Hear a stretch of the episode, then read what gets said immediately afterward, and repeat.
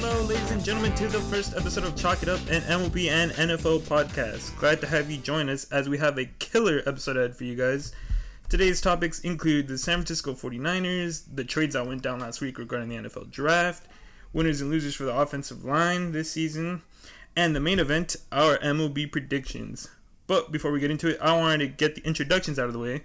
This beautiful voice belongs to Steven. Hello, everybody. I've been a baseball fan since 2006 and an NFL fan since 2015.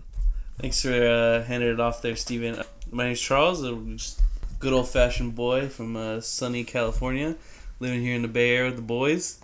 Uh, just glad to be here, uh, just hanging out, drinking a brew, nothing like it. Uh, drinking a Brooklyn Lager, you know, we had this in New York. It's one of my favorite. Just like uh, Steven said, he's been a fan since 2006. I mean, roughly been the same fan for the Dodgers around, you know, was born. One of the best things about me is that I'm an Irish fan. Go Irish. All right. Uh, thank you, Charles. Thank you for introducing yourself. What's up, guys? My name is Dario. Uh, you guys can call me Lonnie. That the reason for that might come up later in the show. Um, I've been a Bay Area sports fan ever since I was just a little calculator and I'm here with you guys to bring a little coverage on the Niners, bring a little coverage on you know some of the teams around Major League Baseball, and uh, I hope we get to know each other very well. Today I'm going to be drinking the Elysian Space Dust IPA. It's pretty good. Uh, it's pretty good. Hopefully it gets us through this show. A little calm the nerves from the first episode we record. And I'm just going to get us started here talking about the 49ers and some of the moves they've done in the past couple of weeks the first one that we're going to talk about is probably one of the big ones from the 2019 and the 2020 season was uh, shoring up the offensive line. And that started off with the Trent Williams uh, six-year 138 million dollar deal. It comes with a 30.1 million dollar signing bonus spread out over those six years. It covers his ages 33 through 38 seasons. And there's an opt-out for it uh, after the 2024 season which is if my math is correct, after his age 36 season. Trent Williams uh, has been one of the best left tackles in the NFL. He went through that that stuff with the cancerous growth on his head. That the uh, R words they handled that situation uh, pretty poorly. I feel. Charles, uh, what what do you what are your thoughts on Trent Williams?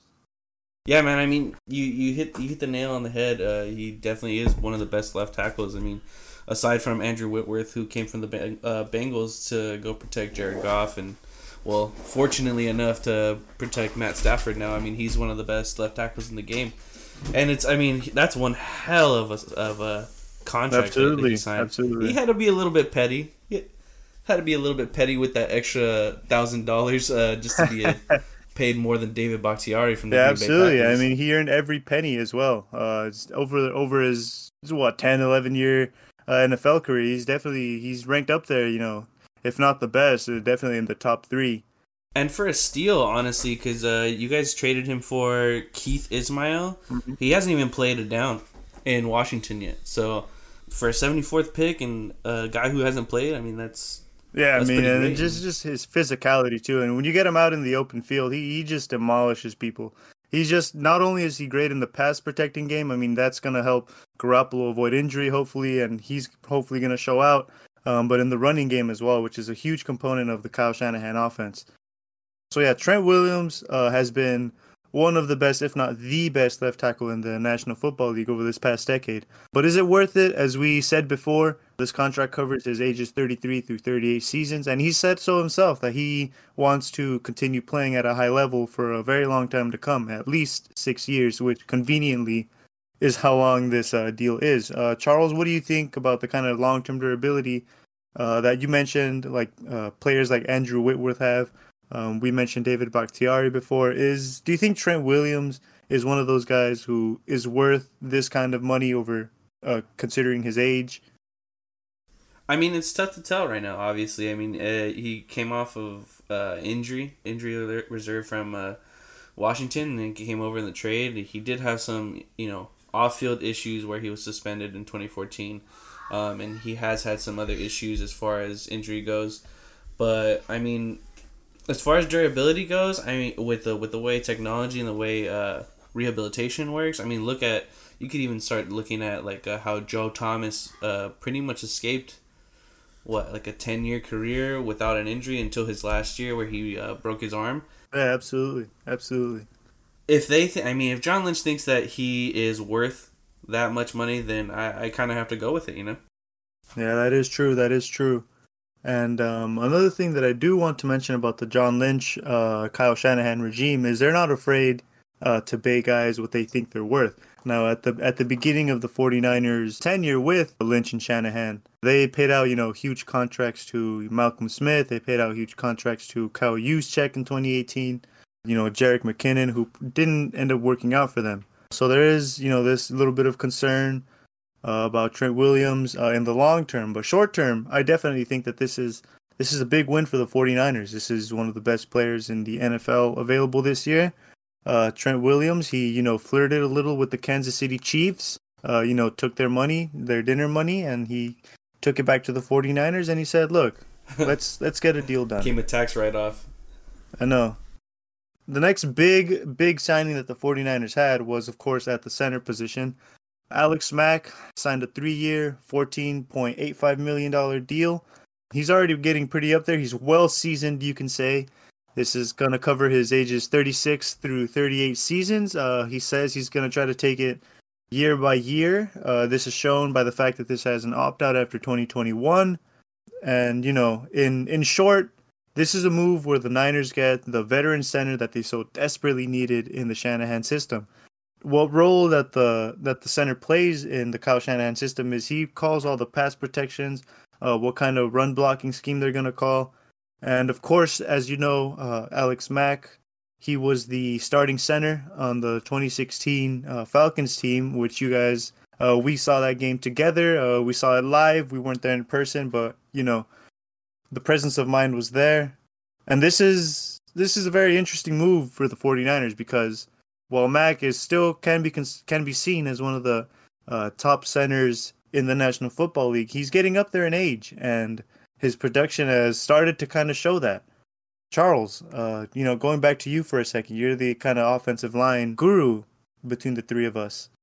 What do you think about Alex Mack? What do you think about his long-term production? How, how does that look for for this this athletic center that we just signed? Yeah, I mean over the over the past couple years, he's definitely been one of the best producing centers, and along the lines of the Pouncey brothers and uh, a couple guys in the East Coast. David Andrews is one of the best centers. Ted Karras is one of the best centers, and uh, we'll be talking about them later. But I mean, Alex Max, yeah, uh, like like how you said, um, adding that kind of veteran support, that experience. I mean, these guys that went to a Super Bowl, they did lose. Absolutely, yeah, they, you know, yeah. It's it's tough, but I mean, you know, maybe uh, two losses make a win. Who knows? yeah, it, it's tough, but I mean, when you play for a high caliber quarterback like Matty Ice for so long and do it at such a high caliber, I think uh, sure. I think you're gonna get it. I think it's gonna I think it's gonna be a good pick. Yeah, definitely, and it's you know it's not too it's not like the Trent Williams uh, six year deal either. It's only three years opt out as we said after this upcoming season.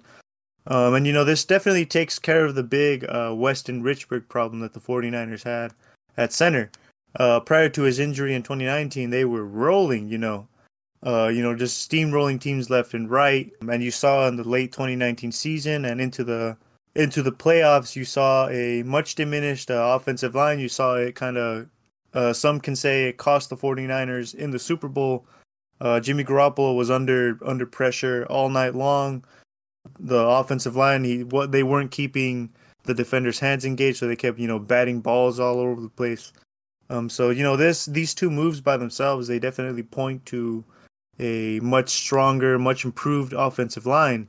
But you know, given Alex Mack's age, given you know how many years he signed for, do either you guys think that the 49ers might think about drafting a center? Uh, maybe in the middle to late rounds of the draft, somebody that they can kind of develop under Alex Mack. What do you guys think? It's tough, dude, because uh, you know, as some of you may know, I did put in my intro that I'm an Irish fan, but I also do watch a lot of college football just to kind of keep up and kind of present okay. myself with some knowledge as far as offensive line goes. There's a lot. There's definitely a lot of good talent yeah, right now. Definitely. But it's kind of tough because you can you can get a lot of good guys right now in, in trades or free agency going into next season as well as I mean what free agencies free agency trade deadline is ending the 23rd. Yeah. And then you have the waivers, of course. So I mean, Alex Mack is one hell of a offensive lineman, and uh, he had a chance to learn with Clay Matthews' father. I think it's Clay Matthews Senior, Okay. uh, who Okay, Easy to was remember. one of the like best it. Iron Men. Yeah, one of the best Iron Men to play for the then Houston Oilers, um, and played with them for two years once they became the Okay. the Yeah, so he has a lot of experience. Definitely, he has.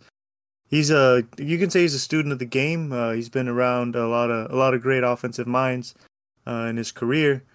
Um, but overall, uh, the 49ers they they improved one of the biggest question marks that they had, um, exiting the 2020 season, heading into the 2021 offseason. Um, the next big thing that they really wanted to take care of is shoring up the defense. Um, they re-signed most of their starting secondary. They have Emmanuel Moseley back, uh, K'Waun Williams, Jason Verrett, uh, Jaquiski Tartt at safety. They have them all back. Um, obviously, Richard Sherman. Uh, he he has priced himself out of San Francisco. We'll see where he goes. They helped shore up the pass rushing a little bit with the signing of uh, I forget his first name, but Ebukam Ebukam. I probably got that horribly wrong. They got him for two years. Uh, they're probably going to be rotating him in with Dee Ford at the defensive edge. Uh, yeah, defensive end. Sorry, uh, position. Uh, they also restructured Dee Ford. Um, they you know got a little bit of money back in the cap. You know that's what that's one thing that's that we've seen in the 2021 offseason so far is that there's no such thing as a cap limit. You know teams will figure out a way to get these moves done. So you know they they signed all, most of these guys to a one year deal. Moseley had a two year deal, I believe. Um, so overall, uh, this defense they they're returning a lot of a lot of people who have a lot of experience in this system, uh, which is very uh, very useful, especially in a transitional kind of year for the defense with Robert Saleh uh, leaving for his head coaching gig. Props to him. He uh, he deserved that. Um, so we'll see how uh, first year coach Joe Woods he kind of takes up the mantle here. We'll see how, with having such an experienced defense, how they can kind of keep up the good work that they were doing with Saleh. In the draft, I'd say they probably get a cornerback or two to kind of help shore up the defense. Um, they still have, they still needed that kind of big presence on the outside. Verrett, he did an excellent job coming back from I think like two or three years of just straight injuries. Uh, you know, he's just been working his ass off, trying to get back on the field.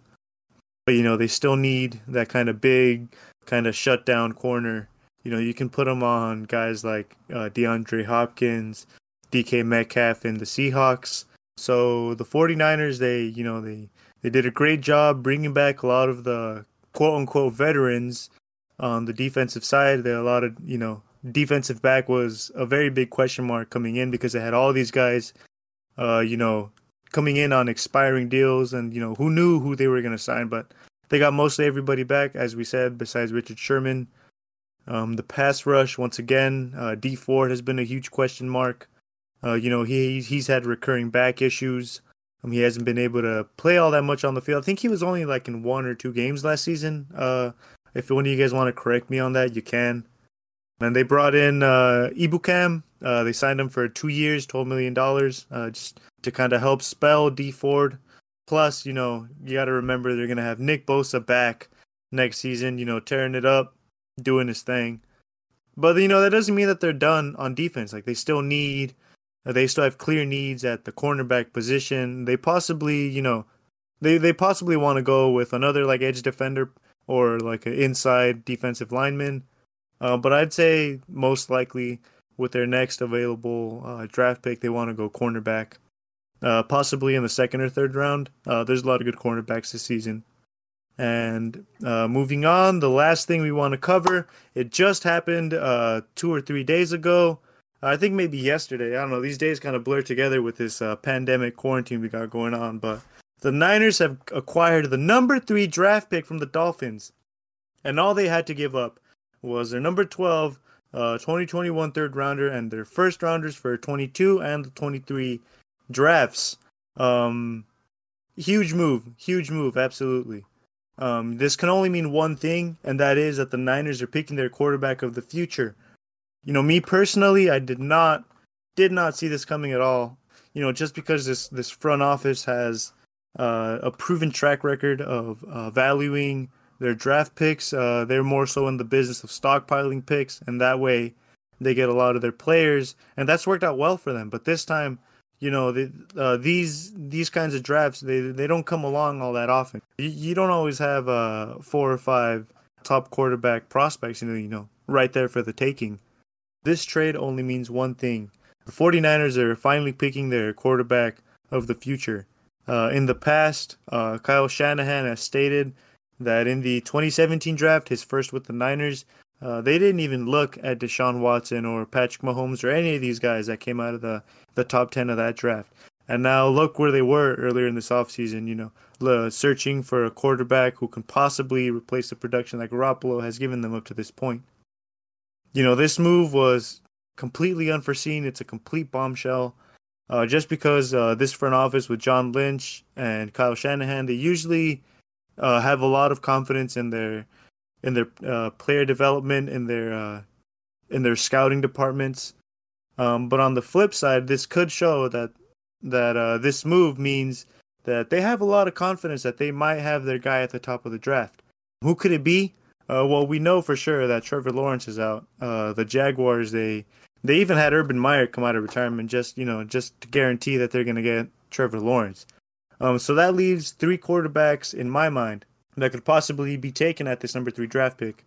It's Justin Fields, uh, Ohio State University, uh, Zach Wilson, BYU, uh, same place that Steve Young came from, so you know, a little biased. And also you have Trey Lance from North Dakota State. Uh, you know, Steven, you're a huge Carson Wentz fan. You know that uh, that's uh, Trey Lance's school. And each of these three guys, they have just sky high potential. They're they're all like just dual threat quarterbacks, big arms, uh, you know, they, they can extend plays on the ground, which is something that we just sorely lacking, uh, especially in today's NFL. And, you know, any of these guys paired with Kyle Shanahan, uh, any one of these guys can pop off and, you know, they, they can end up fulfilling their just huge potential that they got. And this this trade, uh, you know, four picks in exchange for just moving up in the draft to number three, uh, this could end up looking like the smartest trade ever in 49ers history. Um, but, you know, as always, time will tell. Uh, we don't even know if you know quarterback is the move. Maybe they want Penei Sewell. You know, who knows? Or like Kyle Pitts. But at the end of the day, you just you, you don't make this like huge trade up to number three if it's not to get uh, to make a huge impact move, such as getting a new quarterback. And you know this this leaves Jimmy Garoppolo, a guy who in the past, not even in the past, like just the last couple weeks, Kyle Shanahan, John Lynch have both stated that you know he's the guy that they want to start at, at quarterback. So, you know, this could be a good thing for them. You know, they have him in there for 2021. Uh, you know, some healthy competition. They could help drive Garoppolo to have, uh, you know, better performances, you know, day in, day out. Hold on to that starting quarterback role. Uh, something that, you know, it's it's funny. You know, it comes full circle for Garoppolo uh, in a sense. Um, because, you know, coming in into the league, he, he got drafted as Tom Brady's potential replacement. And what what happened there? Uh, Brady, you know, he he turned it up uh, another level or two, and Garoppolo never got a chance to you know start there. Even though whenever he came in, he you know he was promising, and and a lot of people in Patriots land said that he was the future. And now we're in a similar situation, uh, where obviously he hasn't had the same uh, production that Brady did, uh, but he's you know that that incumbent, that guy who's there, who needs to be pushed, and you know this this trade for a potential new quarterback, it it could serve that same purpose that that it did for Brady and just kind of propel him to new heights. And you know, either way, this this probably wouldn't change what what the Niners' plan is with this new quarterback if they get him. Uh, Zach Wilson, uh, knock on wood. uh, Garoppolo, you know this this could work out really well for him.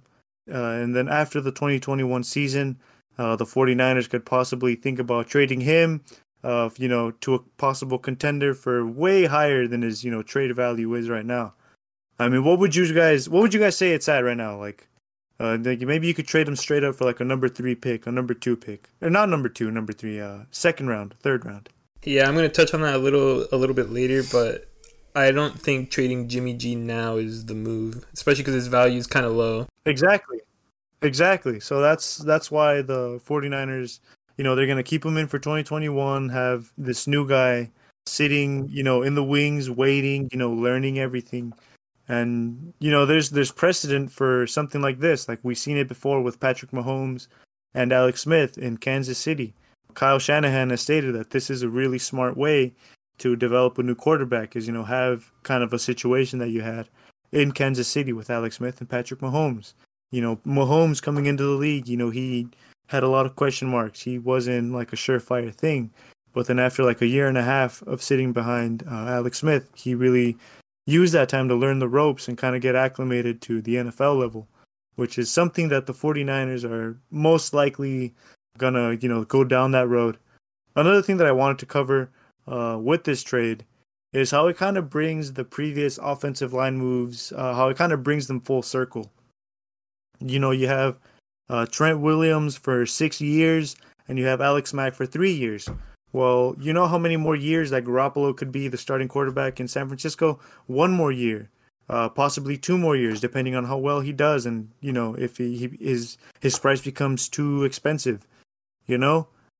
Um, and then once that transition happens, well, you have the offensive line like ready to go, uh, ready to kind of ease in uh, Zach Wilson or you know Justin Fields into into the new starting quarterback role. You see it all the time in the NFL. Uh, you know the teams they rush quarterbacks in, and you know with you know just a terrible team around them, and they end up tanking their careers. Uh, but you know uh, something like that is very unlikely to happen with the kind of team composition that they're going to have when the time comes that the new quarterback steps in. And you know, that's just from the 49ers perspective that this is this trade is a win all around in in conclusion. Garoppolo gets a good competitor behind him. You know, he gets the fire lit under his ass. He starts performing well. Kyle Shanahan finally gets his quarterback of the future, his franchise quarterback. He definitely deserves it uh, after, you know, the kind of quarterback play that he has not been able to receive besides uh, 2019. And I would like to pass it off to my buddy Steven here, who has a little bit more to say about this trade, who wants to expound a little more on the other side of this. Uh, Steven, uh, please take it away. The floor is yours. Yes, thank you, my good sir. That was uh, a lot of information for the San Francisco 49ers right there. I can, uh, I know you didn't say, but I can kind of tell you're you're kind of a fan. I don't know. I'm just taking a wild guess there. a little bit. Uh, a little bit. I mean, I've definitely kicked up, but you know, the crazy thing is, all these moves, all these moves just happened within the last week or so. Exactly. I remember um, when the news broke. By the time you guys hear this, this would have been maybe like five, six days ago. Us recording this actually happened yesterday, and I remember, oh my god, it was just. I, I woke up and I was like, I can't go back to sleep, you know. So I'm just gonna just gonna briefly recap this. So San Francisco 49ers, like you said, moved up to three getting the pick from Miami, and they got the number 12 overall pick. They got a first and third in 2022 and a first in 2023. Moments later, Miami traded that number 12 pick and a fourth round pick this year to the Philadelphia Eagles for their sixth overall pick and a fifth rounder this year. Unbelievable. This was actually crazy. There were so many ramifications to this, and uh, let's break it down team by team. So, you guys just heard about the 49ers' perspective of this trade. It's a clear sign that they're taking a quarterback. I don't know. You don't trade that you don't trade up to number three and draft a tackle or Kyle Pitts, a tight end, or a wide receiver. It's clear that they're either taking the choice of Justin Fields or Trey Lance, and I think both of them are going to hit, especially under Kyle Shanahan's offense. That guy just knows how to get the most out of his quarterbacks and the most out of his players. He's honestly one of my favorite young head coaches. Um, that division actually has pretty good young head coaches, besides like Pete Carroll. Oh, um, so I've been hearing, you know, people talking about potential Jimmy G trade rumors, and I I say no way. I think that they have to keep Jimmy Garoppolo for this season so that the rookie quarterback has time to learn the system. And that way, Jimmy can hopefully increase yep. his value by showing everyone that he's still a great quarterback when he's healthy, and that those are just, you know, injuries are injuries. They just happen out of nowhere. You know, he led the 49ers to a Super Bowl, and I think that trading him after this season when his value is high, like you said, trade him to like I don't know. I'm pretty sure New England would want him. You could probably get like a second, maybe a first out of it, a conditional second, kind of like um. Yeah, you know, Cam Newton Exactly. only has a one year deal. But we don't know. Uh, New, New England's kind of a, a question mark there. Um, let's see how what they do in the draft. But um, another little fun fact that I wanted to share is that the Arizona Cardinals are the only team in the NFC West who still have a first round pick in 2022. I think that's awesome, dude. It it shows that every team in that division Yeah. is trying to win now, and it's easily the most competitive division in the NFL. And I can't wait to see how it plays out. Yeah, absolutely. You know, any one of those teams can have at least eight wins. Mhm. That's And crazy. uh, reports came out that there were no trade talks between the 49ers and the Jets, which leads me to believe that the Jets are moving on from. Sam Darnold and most likely take. I'm sorry, I know you want to hear this because you were crossing your fingers, but Oof. the Jets are going after Zach Wilson. It's I think that's just. yeah, I think it's. I think it's just clear and obvious. Um, Zach said that it would be a dream come true if the Jets drafted him, and it's going to be hard not to draft this guy after that impressive pro day he had yesterday, or when you guys are listening to this five, six days ago. So where does that leave Sam Darnold? I have no idea. The thing is, the market really dried up for him fast, and if if I'm the Jets and Joe Douglas, I don't think I trade Darnold now, especially because his value is pretty low considering like everyone kind of has their quarterback, and not to mention that Sam was just three years ago the number three overall pick in the NFL draft. I think what they're gonna do and what they should do is they hold on to Sam and um, let him show his his stuff in the preseason, and then just wait until someone gets hurt. Kind of like when what they did uh, a couple years back with Teddy Bridgewater. They signed Teddy to a very cheap contract, and then um, I think Drew Brees went down for the Saints, and they were able to flip him for a third round pick. So I think that's exactly what the Jets are going to do with Sam Darnold. Savvy. I like it. Yeah, no, I, I just it just makes more sense because I, I think if you trade Sam now, you get probably a fourth or a fifth. You, you like you're, you're really selling him at a, at such a low cost. That's true. Plus, he has you know the Adam Gase uh, stink on him still. yeah, he's he- you know he his third year was really a step back, but he you he also gets that little excuse of well he was under Adam Gase. I mean look at Ryan Tannehill now, Yeah, exactly, you know, you with the know. Tennessee Titans. Perennial playoff contender. Absolutely. Yep. And uh, next we're gonna talk about the circus show that is the Philadelphia Eagles. And you know what? I actually really like this move for them. So reports came out that they were interested in trading up for Zach Wilson, Wow. but as we know now that the Jets weren't budging at all, so it's most likely that the top four quarterbacks are not going to be at number six. So it only makes sense for them to trade back and get more capital for next year's draft. Okay. And I like this because Philadelphia was they looked in the mirror and they were honest with themselves. You know what? We're not gonna even though the division's kind of like wide open in the NFC least, they're not gonna win. Especially with the roster they have now. Their roster got really old really fast, and they're just accepting that they're going to a rebuild phase. And you know what? It was worth it. They got a Super Bowl out of it. I'll take that any day of the Oh, week. gee, no kidding, man. Two twice on Sundays. You already know. And um, if Carson Wentz plays 75% of the Colts snaps this season, then the Eagles will have three first round picks in next year's draft. And not only that, the number 12 pick is not a bad spot. You can still get someone that's pretty talented there. Or you, you can take a little bit more of an interesting route, maybe trade down again. Maybe someone wants to go up to 12. Multi trade. But you know what? Uh, we don't. I don't know how that front office thinks, and we'll just see which direction they choose to go to.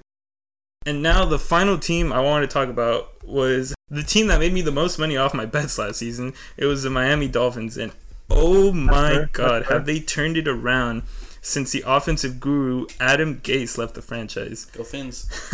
Do you guys remember after week one of the 2019 season when people were saying that the Dolphins were on pace to be one of the worst football teams of all time? Players called their agents and they pretty much said, Get me out of Miami.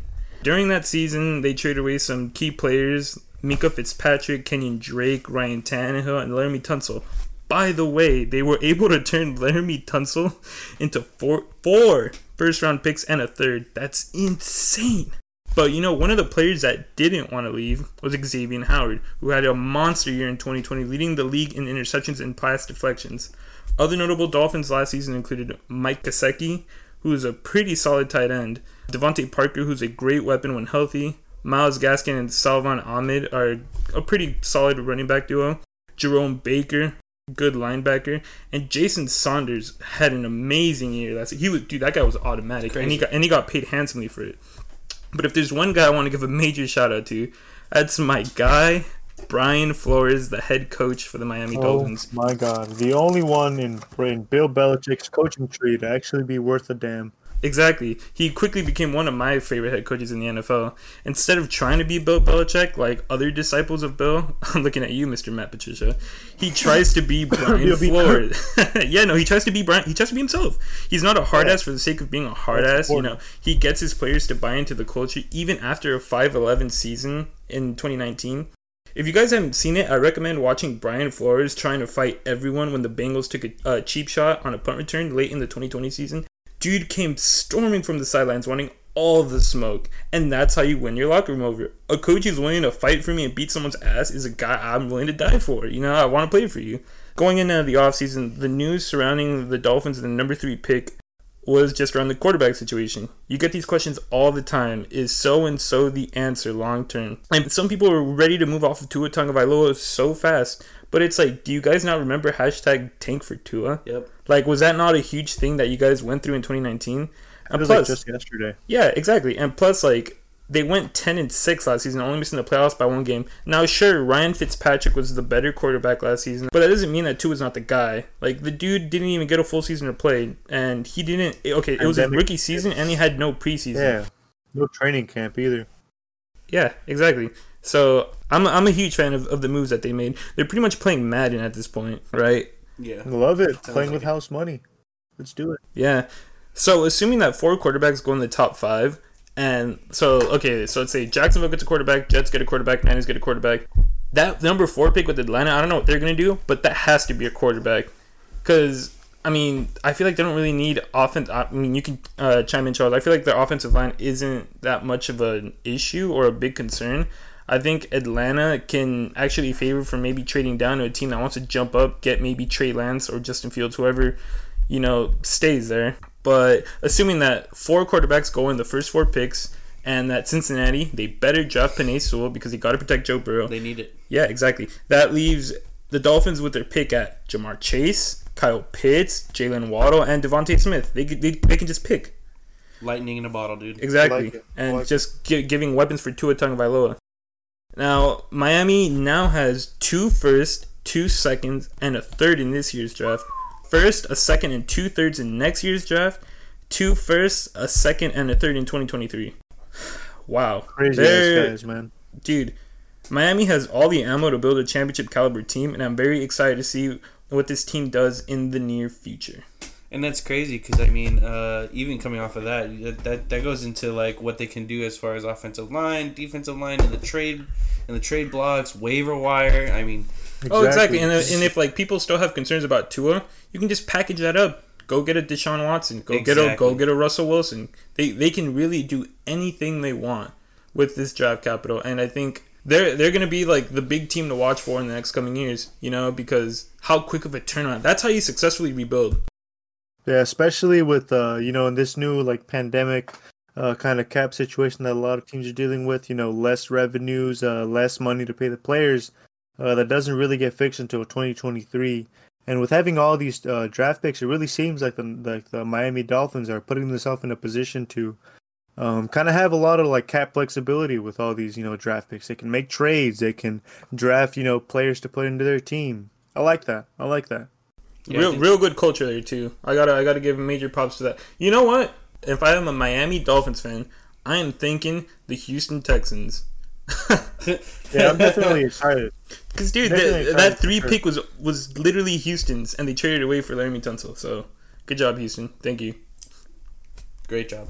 Um, you know, thank you, Houston. Thank you, Houston. Yeah, picking up from where you guys talked about, I mean, uh, Dario did uh, put into play that I am the offensive line guru. I don't speak to them like I would a horse, but I mean, uh, you know, some winners and losers for the free agency was pretty big this year, especially considering you know you had people like Joe Thuney going to the Chiefs on a five-year contract, which I mean, Joe Thuney's arguably the best offensive lineman outside of Trent Williams right now.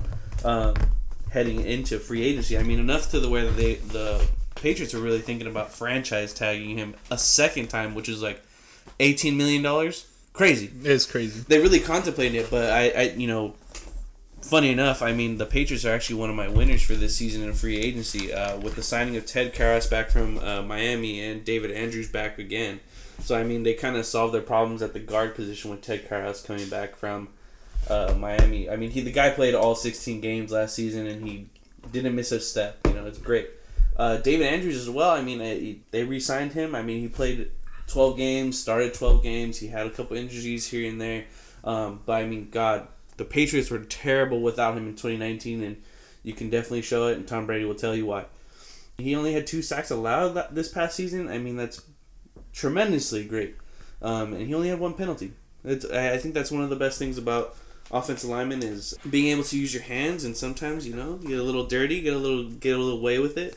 Speaking about getting dirty, uh, Trent Williams, like we talked about earlier, I mean Trent Williams is definitely one of the the W's. Um, I think that any team had taken this season, especially like we, we had said, Alex Mack, Trent Williams. That's a great pickup, especially with what you guys have going on the right side with uh, Mike McGlinchey, and then you guys are finally having some experience up front. I mean, I Very think smart composition on the O line, I think. yeah, I mean, I think this is your guys' pretty much time to shine. I guess, uh, especially coming back with Jimmy G. You guys are going to draft a quarterback. I think it's a good. I would guess it's, it's putting him in the best position possible to actually grow. I, I can't wait to see what the 49ers do with what they picked up in free agency as far as the offensive line goes.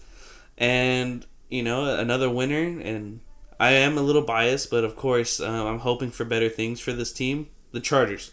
The Chargers are, you know, obviously the That's third. fair. Fair. Yeah, they're the third LA team, and I can't I can't take it away from them. San Diego sucks. I'm sorry, San Diego fans. I love you guys.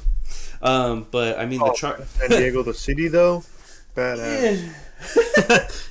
uh, Corey Linsley got signed to a five year deal. I mean, the center, he's amazing. Guy started 13 games, played in 13 games, only allowed one sack and no penalties. It's crazy. I mean, no penalties at a center position is, is almost a godsend, especially playing 13 games. And only allowing one sack is amazing as well. Matt Feiler being a right tackle, I mean, they kind of cleared off that, that space that they were missing with uh, Trai Turner as well as Bryan Bulaga is going to come back too. I mean, Bryan Bulaga didn't produce as much as we thought we would this season, so I mean, adding this composition, adding a little bit more depth is great. I mean, Oday Aboushi for a, a one year at the left tackle is going to be amazing as well. But uh, I mean, pretty much all the only thing that the Chargers are adding are about three sacks and two penalties. The Chargers are probably one of the best uh, offensive line free agency pickup groups because they did pick up three. They got a pretty good deal on, on out of them. Uh, Corey Linsley is still young, so they're going to get a lot of production, especially at the center position. Like we said, Yeah, Trent Williams. Go ahead. Yeah, and you know you got to protect your your you know your great young quarterback Justin Herbert. You know you got three straight great quarterbacks there in in in uh, I was gonna say San Diego, but I know it's Los Angeles. In Los Angeles, you know, and offensive line is really important, especially for a young quarterback like that. Mm-hmm. Yeah, I mean, you wouldn't be wrong with calling it San Diego. Of course, they stay. Yeah, it's alright. I think yeah. I think some people still call him San Yeah, Diego. I mean, they are the Yeah. pretty much the San Diego Superchargers, and my uncle will tell you that ten days out of the week. Okay. It's only seven. Um, the last winner, which I think probably the best winner, uh, funny enough, is Carolina. Ooh. Carolina, uh, Carolina had an issue there last season, especially with the quarterback uh, position. Um, you know, going into this season, they were really doubtful on bringing back Teddy Bridgewater. They did have uh, the XFL player Walker uh, come and play a game. I mean, he didn't do bad. I mean, he did do great, but of course, there's a transition there, and the guy hadn't played, I think, a year or two since he got out of college. So, I mean, pretty much what Matt Rhule is kind of trying to pick it up is pick up as many offensive linemen, good offensive linemen, for maybe two, three years, which is what we're looking at from Pat Elflein, uh, guard for three years. Cam Erving. Cam Erving was part of the, the team that actually won the the BCS national championship title with uh, Jameis Yeah. Winston. Funny enough, uh, with Jimbo Jimbo Jimbo Long Fisher. Jimbo Fisher at Florida State. The Yeah, last Jimbo. that's actually the last Yes, sir. the last BCS national championship title before they changed to uh, college football playoff. Now Damn. the hardest part was trying to find the, The biggest losers. loser. the biggest losers. Um, it's tough, man. I mean, uh, a lot of teams had a, a lot of bad picks, a lot of bad free agency. Um, probably the worst, uh, and and I will say this. I mean, the Raiders. The Raiders had it tough, man. They had it tough. I mean, Yeah, uh, yeah. you know, was it Raiders. the black hole, man. There, it's tough being in Vegas and not, no fans and whatnot. But was it Mark Davis, uh, Al Davis' son, the owner. You know, he wanted to keep Al Davis's trendy Raiders attitude, but the Yeah, problem blame is, you know, trying to keep the Raiders attitude is working up front. You know, Trent Brown was one of the best left tackles as well too. I mean, quietly, I think he was one of the best Yeah. left tackles, Yeah. and they decided to trade him. So I, I mean, that's one of the big mistakes I think the Raiders are making, and especially with Trent Brown being still young and going for I think a three-year deal. They released Richie Incognito and Gabe Jackson, but they did recently re-sign Richie Incognito. Yeah. Um, I feel like they, they felt bad because he did get injured mid-season, so he only played two games and had to sit out the rest of the season. Richie Incognito is one one. Uh, excuse my language, a badass guy, dude. I mean, it's Well, he's also got a badass name. I love saying his name. Richie, Richie Incognito. Incognito. Um, Incognito. he did have a, a couple mix-ups. Uh, he he was you know suspended for the whole 2014 season uh, in Miami. you know, For but bullying someone. But you know what? Jonathan. Yeah, I like mean, we had him, so what does that say about us? But continue. Yeah, I mean, all, all jokes aside, all all all issues aside, Mhm. I mean, he's still a great athlete on the field. I mean, if you guys seen that neck, he has none. All right, he's big. Yeah. Uh, for the Raiders, at, at the end of the day, it kind of feels like they had like already a bad offensive line, and it kind of got worse in a sense, you know. Yeah, it, it kind of did. I mean, it, it sucks because yeah, like I said, he, they're the last. They're the last ones, and it's tough to put them in a in a better spot. You know what I mean? Wait, last as in number five worst or like worst worst?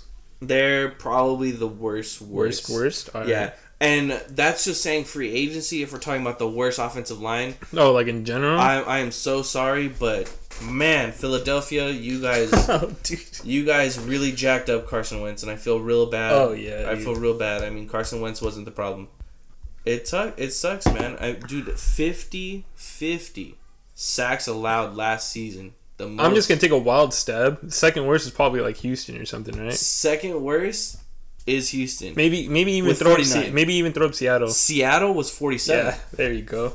I'm just thinking about quarterbacks that just run for their lives. It sucks, man. I mean, it, think about how amazing Carson Wentz, Deshaun Watson, and Russell Wilson would have been if they just had an offensive line that would have kept them to something like 20, like how Green Bay did, even without David Bakhtiari. I mean, it, it's it's ridiculous how how much offensive linemen make a difference on how well a team can do and how long uh, an offen- uh, quarterback can even oh yeah, last. man. Offensive line's like one of the most important like things to get right when you need a championship team. Am I right? Yeah, Yeah, definitely. you know, football games are won and lost in the trenches, be it defensive line or offensive line. If You you, guys do not know, my guy Chaz over here, Mr. Charles, he was also an offensive lineman, and he is a CIF champion. So Yeah, You know- you know- he Kiss knows his ring, stuff. baby. Kiss the ring. he's got the ring. He's got the Kiss ring. the ring, kiss the ring. Yeah, we'll we'll show it out there one time Yeah, uh, you know. in, the, in the near future, just just for funsies, you know. San Uh, Dimas High School. Shout out, you know. Shout out to Saints, man. Yeah. Um, one thing I will Still want a to huge present, Water though, Day fan, though. yeah, still, still. Uh, one one thing I do want to bring up, actually, two things. Uh, I want to congratulate the Jets. Honestly, the, the, the Jets have the Jets have a, a funnily enough great offensive line. Mekhi Becton was such a great pickup. Honestly, I, I spent a lot of time with Steven watching the Jets um, this year, especially with uh, Dario in the background. We were talking about it. Um, Mekhi Becton is just a mauler. He, he he is a Raiders attitude, but very controlled. He's got great feet, um, strong arms. He's got mm, average arms. He's not super long, and he's not super sloppy, especially for being what a third year, two years. This is second year, right? He's about to go into second year. yeah, Yeah, going into his second season. year. I mean, Dude's freaking huge. he's a monster. So I mean, uh, you know, having having somebody like that on the anchor side, let's say with Sam Darnold or with um, Zach Wilson, I mean, it's being flexible. It's being able to shift weight as much as possible and being able to get better at, at the position. I mean, they have pretty much all the availability. Yeah, it, I just think that for them, they still need to address it. Obviously, um, who do you have? Mekhi in there. Um, they need guards. They for sure need guards. That's why I thought they were going to try to go for um, Joe Thuney, but you know he wants to go get a ring in Kansas City. And who's going to turn down a, an offer from Kansas City? Like if, if you're going to go to play play for the New York Jets, they need to overpay him. which was not going to happen. I think the, their second pick is probably going to be offensive line. At least, you know, that's what I would go for because once you draft a, a quarterback that high, you need to protect him with all your life. I mean, you saw what happened with Yeah. Joe Burrow. You gotta so, address so it. tragic. You gotta address it. I and, he, and even look at Sam Darnold. He didn't have a good offensive line, and look what happened. Yeah, so I mean, it's tough. So, uh, probably the last thing I'll talk. Um, definitely the last thing I'll talk about. I think is um, I want to say offensive line equity, uh, being equal with your offensive line and being able to address um, the pay the pay gap between you know right and left tackle. Two of the big names right now, and I'll, I'll say this as far as one trade and one free agent. I mean, the best free agent at left tackle left is is my main man from Pittsburgh, uh, Alejandro Villanueva. 16 games up, 16 games down, only three sacks allowed, four penalties. They were arguably the best offensive line in the football league this past Oh season. man, talk And about a you big know, name. And it sucks because he's left on the board because of course Pittsburgh has all this money that's not going to be available for Alejandro Villanueva. It's not going to be available for you know Big Ben. Oh, you know it's it's tough because they have to decide whether they're going to draft a new player, trade for a new player, or they're going to let Villanueva walk. I mean the dude's smart. He's got an MBA and he's able to actually save money. He, he's just smart. So I mean Yeah, he's so even if, even, even if it's not football, you know, he's got options. He's got options. Yeah, so he, and I think he, uh, you know, it's tough because there's not a big trade for uh for left tackles right now. There's not a big space for left tackles in general um, on any team unless you're talking about, of course, Cincinnati or you're talking about Yeah, just like teams that Yeah. have a huge hole there. like a huge gap. I think it's tough, but the last person I would probably talk about, and I think this is going to be a big name. It's going to be a big reason why we talk about offensive line uh, going into the to football season later on this year is Orlando Zeus Brown Jr. Zeus, what a Ooh. name. His dad, Orlando Zeus Brown Sr., was an absolute mauler for the for the Senior, Baltimore wow. Ravens. Big He's a boy. mo- big boy, big mauler. Couldn't even. He's like Jonathan Ogden. Jonathan Ogden couldn't even fit his helmet inside, his head inside his helmet. It's crazy. But yeah, I mean, he brought up you know this season. Ronnie Stanley went out, uh, former Notre Dame guy. We'll Shout say out. that. Shout out. Um, Shout out. uh, yeah, but I mean, he played right tackle. Orlando Zeus Brown came out from Oklahoma, went straight to right tackle for the Baltimore Ravens, and helped, you know, Lamar Jackson rush for an MVP. I mean, that's a different story.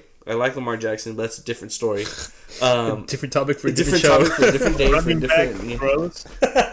we'll talk about that later. But I mean, the guy in you know three years in the three years he's been with the Baltimore Ravens, he's only sat out six games. He's, he's played forty two out of forty eight games, eighty eight percent of all games he's played.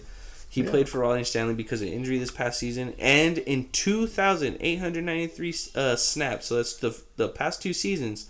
He's only had 11 penalties and three in this past season. That's the most because I mean he switched from right tackle to left tackle. It's a little bit of a transition, a little uh, you know it's definitely a, a different type of blocking.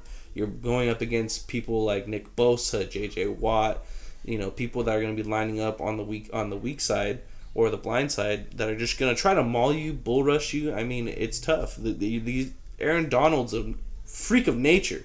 Imagine Crazy. going up against that guy. The guy practices with knives. Dude's a cheat coded Madden. Yeah, it's ridiculous. So I mean, he has a free. He is a free agent for next year, but I mean, this is gonna start addressing the the pay gap that there is between right and left tackle, between you know how much a left tackle should be getting paid versus um, you know a quarterback. I I say sixty percent of what a quarterback make in a year should be what an offensive lineman makes at minimum because I mean they're just that. I mean look look at Trent Williams, look at David Bakhtiari, look at all these guys getting these big name numbers because of how good they are, because of what they do, and that that's something that we're gonna be looking out in the next year or two. Uh, he's gonna be a free agent in twenty twenty two, so that's something to look out for.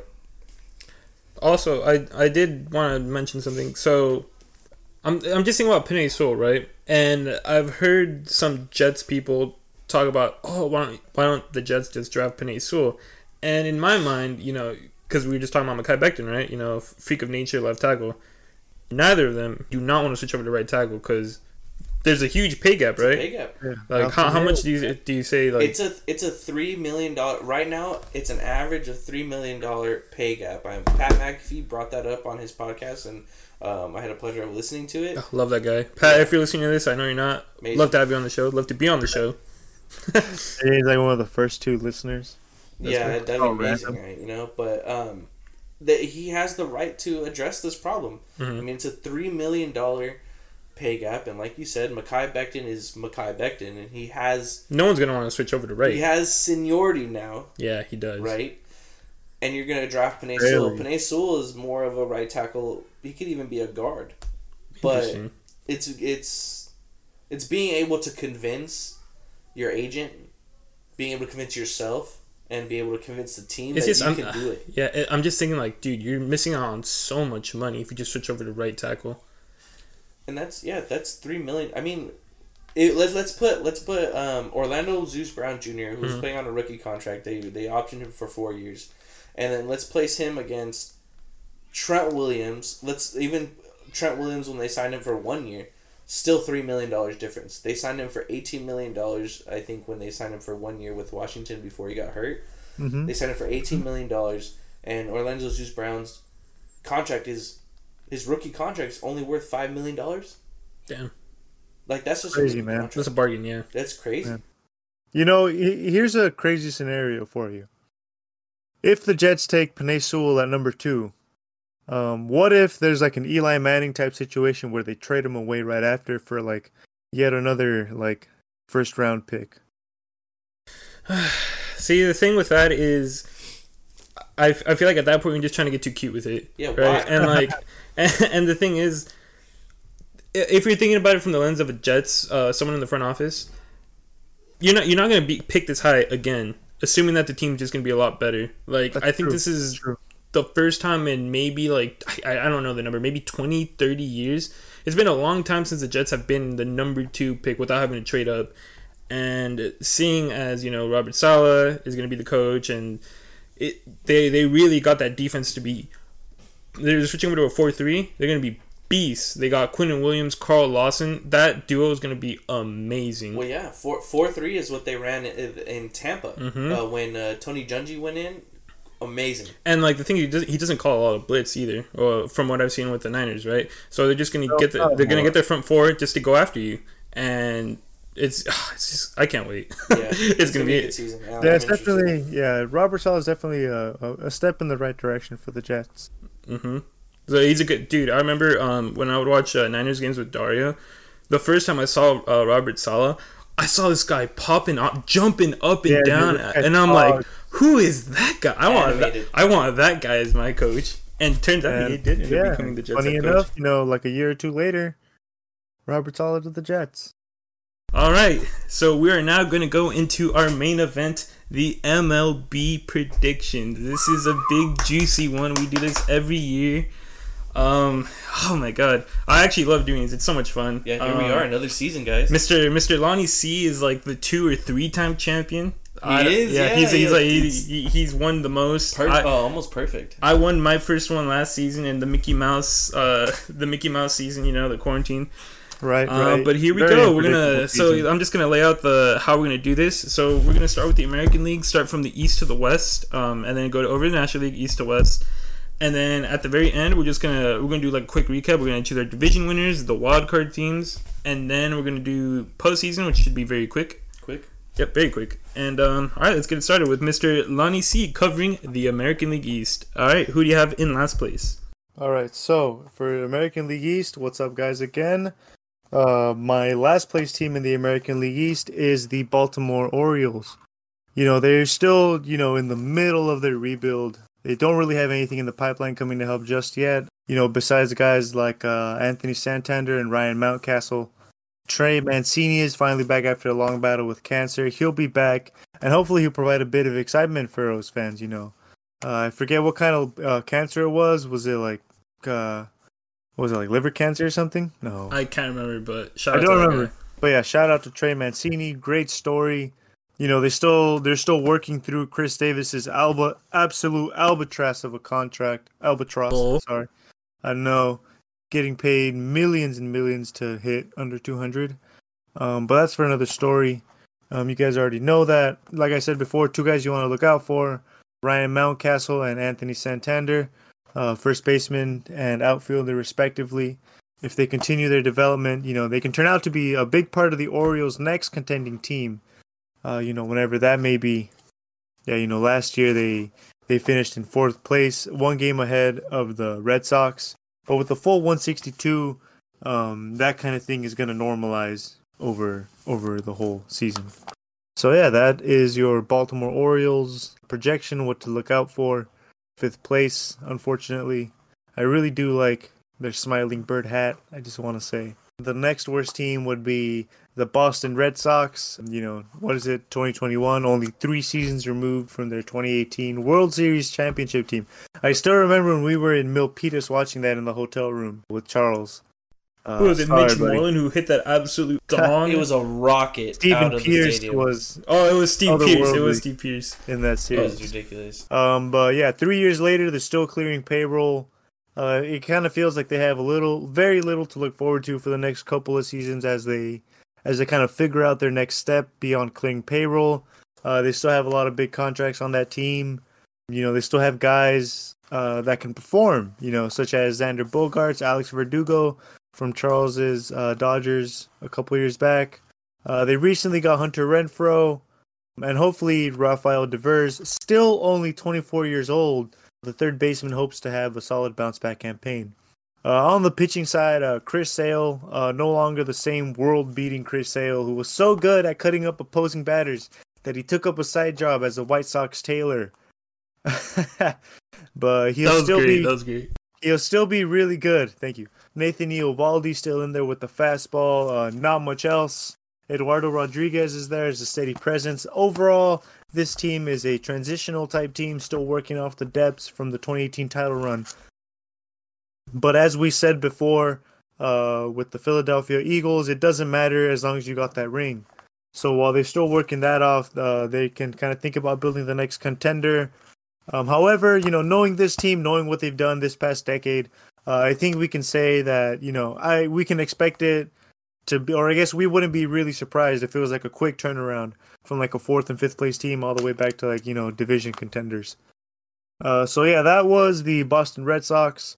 Uh, coming up in third place is a team who's going to be very intriguing to watch in this upcoming season. The Toronto Blue Jays. They have lots of young talent uh, finally coming of age from their minor league systems. They're going to have a very potent lineup because of it. They have just tremendous firepower. If you just look at their starting lineup, they have guys like Vladdy Jr. You guys know Vladdy Jr. Uh, Steven especially, having watched uh, Vladdy Sr. on the uh, Anaheim Angels. Yep. Uh, they have Bo Bichette. They have uh, Teoscar Hernandez, Rowdy Tellez, and they have one of their top prospects, Alejandro Kirk. Um, you know, in there in the outfield. Uh, they, that's that's going to be a very interesting, interesting team to follow. Um, just because, as I said before, they have just great firepower. Um, I think like of of the starting lineup, the guy who's gonna have the least amount of home runs is their catcher Danny Jansen. Thirteen home runs he's projected to have. If they move back into Toronto, I honestly wouldn't be surprised if everybody surpasses like 13 home runs. You know, it's they they just have just crazy crazy firepower, and um, you know, recently Vladdy Jr. He dropped, you know, a lot of his weight that he had last season. He's moved to first base. Uh, you're gonna see him kind of have a lot more quickness at the plate, um, a lot more kind of power, a lot more line drive power. It's gonna be it's gonna be very fun to watch for sure if you're into offense. However, on the pitching side, before I continue with the pitching side, special shout out to my boy Joe Panik, Giants legend, 2014 World Series champion. Uh, is keeping the dream alive now with Toronto. He's to make the opening day roster. Uh, he's to come off the bench and he's to carry them this year. You'll see. Kidding, not kidding. But the biggest question with these guys uh, revolves around their pitching. They have a lot of like untapped potential type guys in their rotation.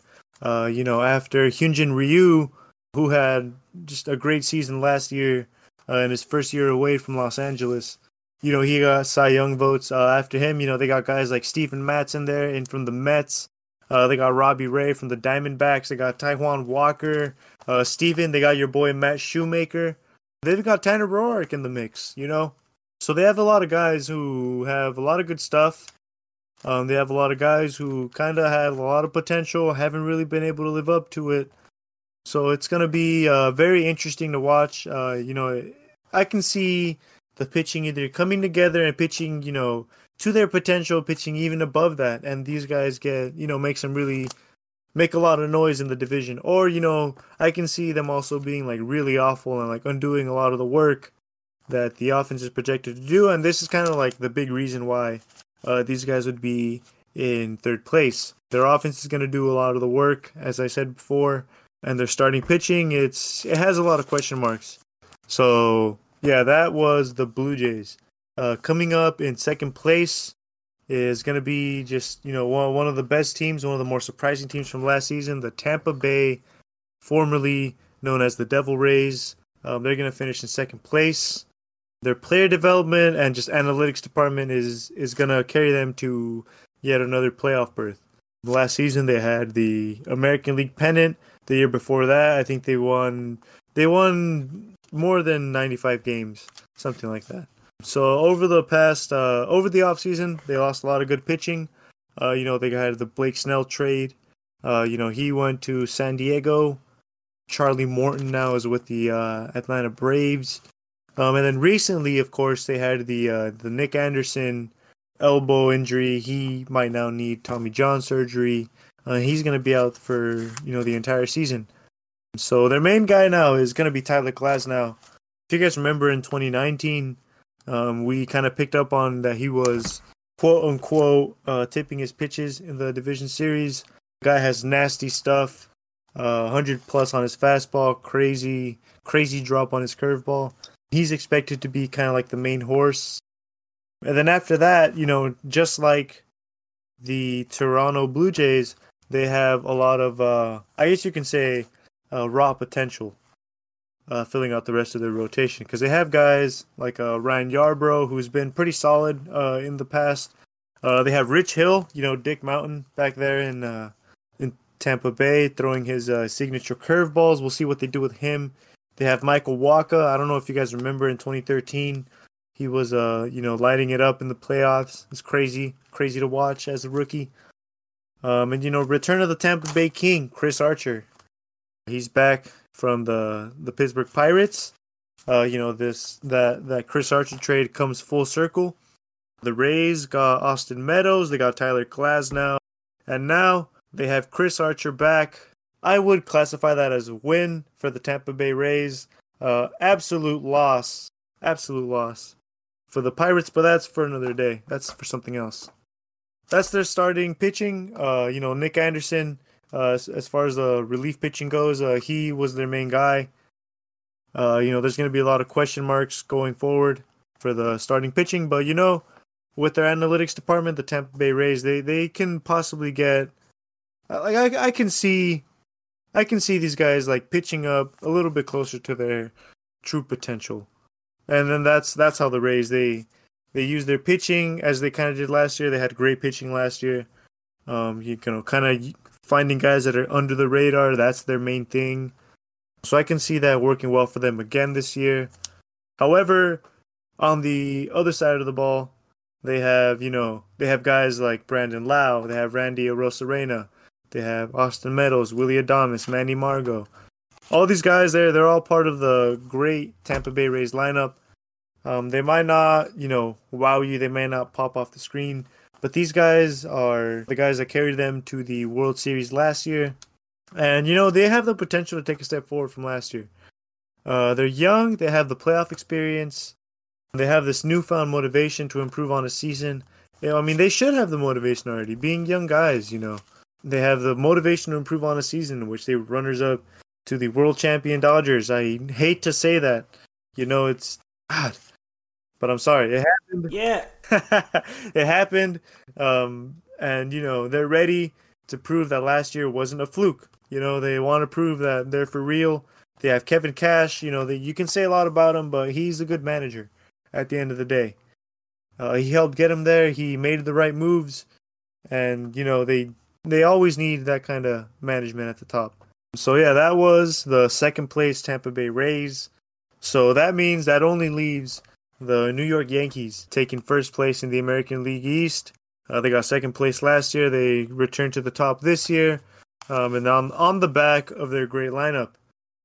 I mean, seriously, like like there's no there's nobody on this lineup that you know doesn't have like a lot of potential. I think you have to go all the way down to like Miguel Andujar uh, to find somebody that has like less than one uh, wins above replacement. Like it's crazy. Like these guys are one of the best lineup in Major League Baseball. And, you know, it's spearheaded by like guys like Giancarlo Stanton and um and Aaron Judge. Uh, you know, hope hopefully Giancarlo Stanton can be uh healthy this year. Uh, in the previous two years, I, I don't think he's played more than 23 games uh, combined. But the last time he was he was like fully healthy for most of the year, he hit 38 home runs. Um, and when he was healthy, he was a big part of their lineup in these past couple of years. Or I guess you can't say healthy, but when he was in the lineup, he was a huge factor in there. Uh, Aaron Judge now he has the new smile going. Uh, you know he's probably feeling great. Uh, these guys have the potential to carry the Yankees to another you know division title, and if they do have the same injury that they have had in the previous years, uh, you know, like I said, like I mentioned before, uh, Miguel Andujar has a lot of potential. He's supposed to supposedly take the next big step, but they also have a lot of like secondary guys, uh, like Michael Tauchman. Uh, they have uh, Ford, who's also uh, pretty solid in there, and of course they have Aaron Hicks playing great defense whenever he's in the lineup. So the big question for them is if you know their starting pitching can stay healthy, is if their starting lineup can stay healthy. After Gerrit Cole, they don't have uh, a lot of huge options. You know they they have Luis Severino, who hopefully can come back from injury, uh, healthy again. Uh, they you know Jameson Taillon, he's in there now. Their relief pitching is, as always, uh, one of the best in the in the American League. You know they they have Aroldis Chapman in there. They have Darren O'Day apparently. You know I I didn't know they had Darren O'Day, but apparently they do. uh, Zach Britton. They have Justin Wilson. You know, so they they're they're one of the more well-rounded teams in the American League East, or probably in the entire American League. Um, that's you know thanks to you know their spending. That's thanks to their great player development, and that's thanks to their great depth. So that's the American League East. Uh, you have the Yankees in first place, the Devil Rays, sorry, the Rays. I don't know why I said Devil Rays in second place. Uh, we have the Blue Jays in third, the Red Sox in fourth place, and coming in at number five, the Baltimore Orioles. All right, all right. That was a nice deep dive. I learned a lot myself. But you know what? Uh, I felt like you were reading off of my notes, dude, because you, were hitting- you were hitting all you were hitting all the points. Yeah, I mean, you know, I did a little bit of All right, all right. So here we go. I'm gonna give my quick predictions. So in last place, I have the Baltimore Orioles. I feel like this is an easy last place for this division. That's not saying that I don't think like this team's not exciting because they have guys like Trey Mancini. Like again, shout out for kicking cancer's ass. I think what testicular cancer, right? We- yeah, I think it was up. actually testicular cancer. Um, Dario, you mentioned it perfectly. Anthony Santander and Ryan Mountcastle are going to be bright spots in that lineup, and um, maybe they even call up the number two prospect in all of baseball, Mr. Adley Rutschman, who is a power hitting catcher. Yep. You guys are going to definitely have to watch out for him. The rotation and the bullpen aren't really anything to like you know get excited over. They have John Means as their top guy, which is like cool, I guess. And uh, Matt Harvey's in that rotation. Yep. So if you want to see the Dark Knight, hopefully return to form, uh, check out the Orioles. But yeah, they're they're not there yet, especially in this division. So Orioles fifth place team. In fourth place, I have the Boston Red Sox. Now, offensively, the Red Sox are an amazing team. Um, like you were saying, Dar, they got uh, Rafael Devers, they got JD Martinez, Zandy Bogaerts.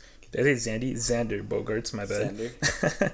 um, and with the uh, with the additions of uh, Kike Hernandez, Hunter Renfroe, they, they got Marwin Gonzalez, which I think is a nice sneaky pickup, and Frenchy Cordero. I still think that even with all that offensive firepower, it's not going to be enough to carry that pitching. I mean, really, like Nathan Eovaldi and Adam Ottavino are like the standout pitchers, but they're still lacking. Actually, I think that the Red Sox might be a sneaky team to finish around the 500 mark, um, only because their offense is that good. But um, don't expect anything too crazy out of the Red Sox. I have them finishing in fourth place. Now we're getting to the interesting part of this the top three teams. I also have the Toronto Blue Jays finishing in third. Now, just like the Red Sox, offense is not a problem, especially with the, the additions of George Springer and Marcus Semien to go along with the young guys in the lineup, like Bo, like Bo Bichette, Vlad Guerrero Jr. It's just it, it's it's going to be an amazing lineup for them. Um, hopefully that Vlad and Bo can just take the the next steps in their development. The rotation's actually like low key solid. They got Hyun Jin Ryu, Robbie Ray, Tanner Roark, Steven Matz, and your boy Charles, Mr. Ross Stripling, Chicken Strip. Chicken strip. Um, Nate Pearson is expected to miss opening day, which is unfortunate since he's one of their young, talented guys. But um, he should be back relatively soon, maybe like May.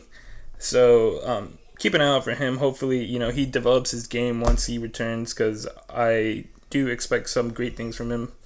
Um, but their weakness for sure lies in their bullpen. I expect this team to compete for the second wild card spot, but I think the division is a little bit out of reach for them. Now, for the top two teams, I have these two teams fighting it out for the division. And in second place, this is actually a little hard, I have the Tampa Bay Rays. Now, say what you want about Kevin Cash and the whole World Series Game 6 decision with Blake Snell. He is still a good manager, and he's going to maximize his pitchers. They added Michael Wacha, Chris Archer, Hunter Strickland, Rich Hill, and Collin McHugh. And uh, they also made major moves in acquiring Luis Patino, a young stud who has incredible upside for that rotation, and Francisco Mejia. Um, I feel like once he gets regular playing time, he's really going to come into his own. They won the division last year, right? The AL East, Tampa Bay. I want to say they did, but um, I think it's going to be really hard to replicate that because the way that their teams ran, they're really heavy on the bullpen, right? And over a 162 game course, using the bullpen like that, like the way they did last season, is going to be very taxing. Like you even saw it in the playoffs, right? Um, Nick Anderson, they were using him way too much, and they um they He's finally got to him. dude. Yeah, they finally got to him in the World Series. Um, they took out uh, Blake Snell for Nick Anderson, and Mookie Betts just you know roped one down the left field line. Right? Right handers, man. Right handers. Yeah, so um, I think Tampa Bay is an easy pick for a playoff team. Um, I actually wouldn't be surprised if they win the division, and that leaves the first place team. Might be one of the easier picks.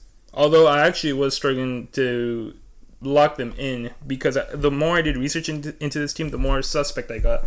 But without a doubt, the New York Yankees have the best lineup from top to bottom in that division. Like you said, Dario, they got Judge, Stanton, Urshela, Torres, just to name a few. Voit, Sanchez. Hopefully, he has a ba- bounce back season. And surprisingly, I'd say that the weakest um, aspect of the team is their starting pitching, which is surprising. No, knowing that they have Gerrit Cole, one and of Corey Kluber. yeah, um, I was actually gonna talk about that a little bit, but Gerrit Cole, he's a top three pitcher. You know, I'm not gonna call him the best because uh, I'll touch on that the best pitcher later. You have Corey Kluber there, who's uh, eh, he's coming off of injuries, so that's like a that's a It's concern been for a couple me. years And I since ju- he's been good. yeah, so I'm just, you know, we'll see, we'll see, because you're just banking on that he can at least return to form and coming off of injuries, you know, we'll see. And after that, Especially in Yankee Stadium, you know. yeah, yeah, especially. And uh, you got Jameson Taillon, who I actually thought was a very good sneaky pickup for them. I think he's going to be a solid rotation arm. And then you got Jordan Montgomery and Domingo Germán. Luis Severino is expected to return in June, so that's going to make the rotation better. I do expect them to make a move at the deadline to get some starting pitching help. I'm going to actually make a wild prediction and say that they acquire maybe someone like Kevin Gausman from the Giants. Either them or go pick up one of the Rockies pitchers because uh, we'll we'll, talk we'll talk about the, those pitches later. But they got some expendable arms that are probably going to go at the deadline. So, like you said, Dara, they have a really strong bullpen, especially in the back end with Chapman and uh, Chad Green. The sad thing is that Zach Britton is going to miss a good chunk of the season. He's most likely going to return in June. So that's why I kind of had um, some doubts with the Yankees winning the, the division. But I think that, okay, so my prediction is that the Rays are going to have the lead for most of like the first half of the season, and the second half the Yankees are just going to take off. So yeah, that's uh my I predictions for the American League East. Okay. Yeah, and honestly, eh, you guys, you guys hit every nail on the head, and I can't, I can't, can't really say that the AL East is my strong suit because I hate the Yankees. I mean, I mean, there's 30 teams. You know, they can't all be your strong suit. Yeah, okay. I mean, it's just I, I just dislike the Yankees, but I did learn a lot about the the Tampa Bay Rays this past year, especially meeting those guys in the playoffs. And I mean, one hell of a team. I mean, Ji-Man Choi is actually one of my favorite players. But as far as my uh, standings go, I mean, they're pretty much the same. I mean, last place is going to be the Baltimore Orioles. Of course, like we said, shout out to Trey Mancini for beating cancer. But I don't see a lot of production going out there. I mean, it's they're really young. They got to get some more experience out there, and we'll, we'll kind of see what they're gonna have. You know, they have Felix Hernandez and Matt Harvey just kind of there to be vets almost. I mean, the Dark Knight is the Dark Knight, right? Yeah, yeah, absolutely. Actually, I think he got released. Did he? Felix Hernandez, Yeah, King Felix. he might have right. In Maybe. I don't know. well, yeah, the, the, I guess, yeah. Uh, we gotta take a that's beside, into that's that. beside the point. Yeah. Um, of course, are gonna be last. Uh, fourth place for me. This was tough because I, I, of course, I put a lot of push into what the Red Sox have done to us in 2018, as well as who they've taken from us. Not taken from us, who we traded and who also went off in free agency.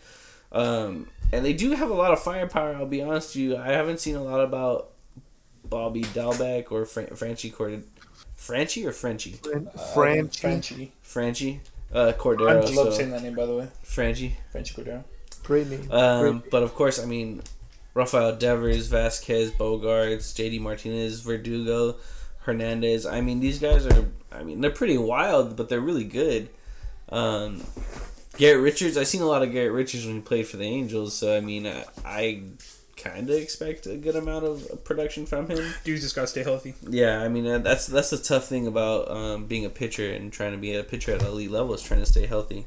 Uh, and of course, and not really of course, but I mean the Blue Jays. Uh, the Blue Jays are going to come in third, but they have a lot of great production. Picking up George Springer with uh, Vladimir Guerrero actually dropping like thirty pounds or something like that. Insane. Dude, I I mean the guy is hundred percent into his body right now, and he's just only going to get better. He's so young, so powerful. Remember that home run derby? I it was nasty watching him go up against Joc Pederson. That home run derby, derby was insane. I think it was what like thirty home runs. I don't know, dude. Dude just went off. It was it was awesome. It was awesome. Uh, Hyun Jin Ryu, of course, is one of my favorite people to watch. Uh, you know the guy the guy can pitch.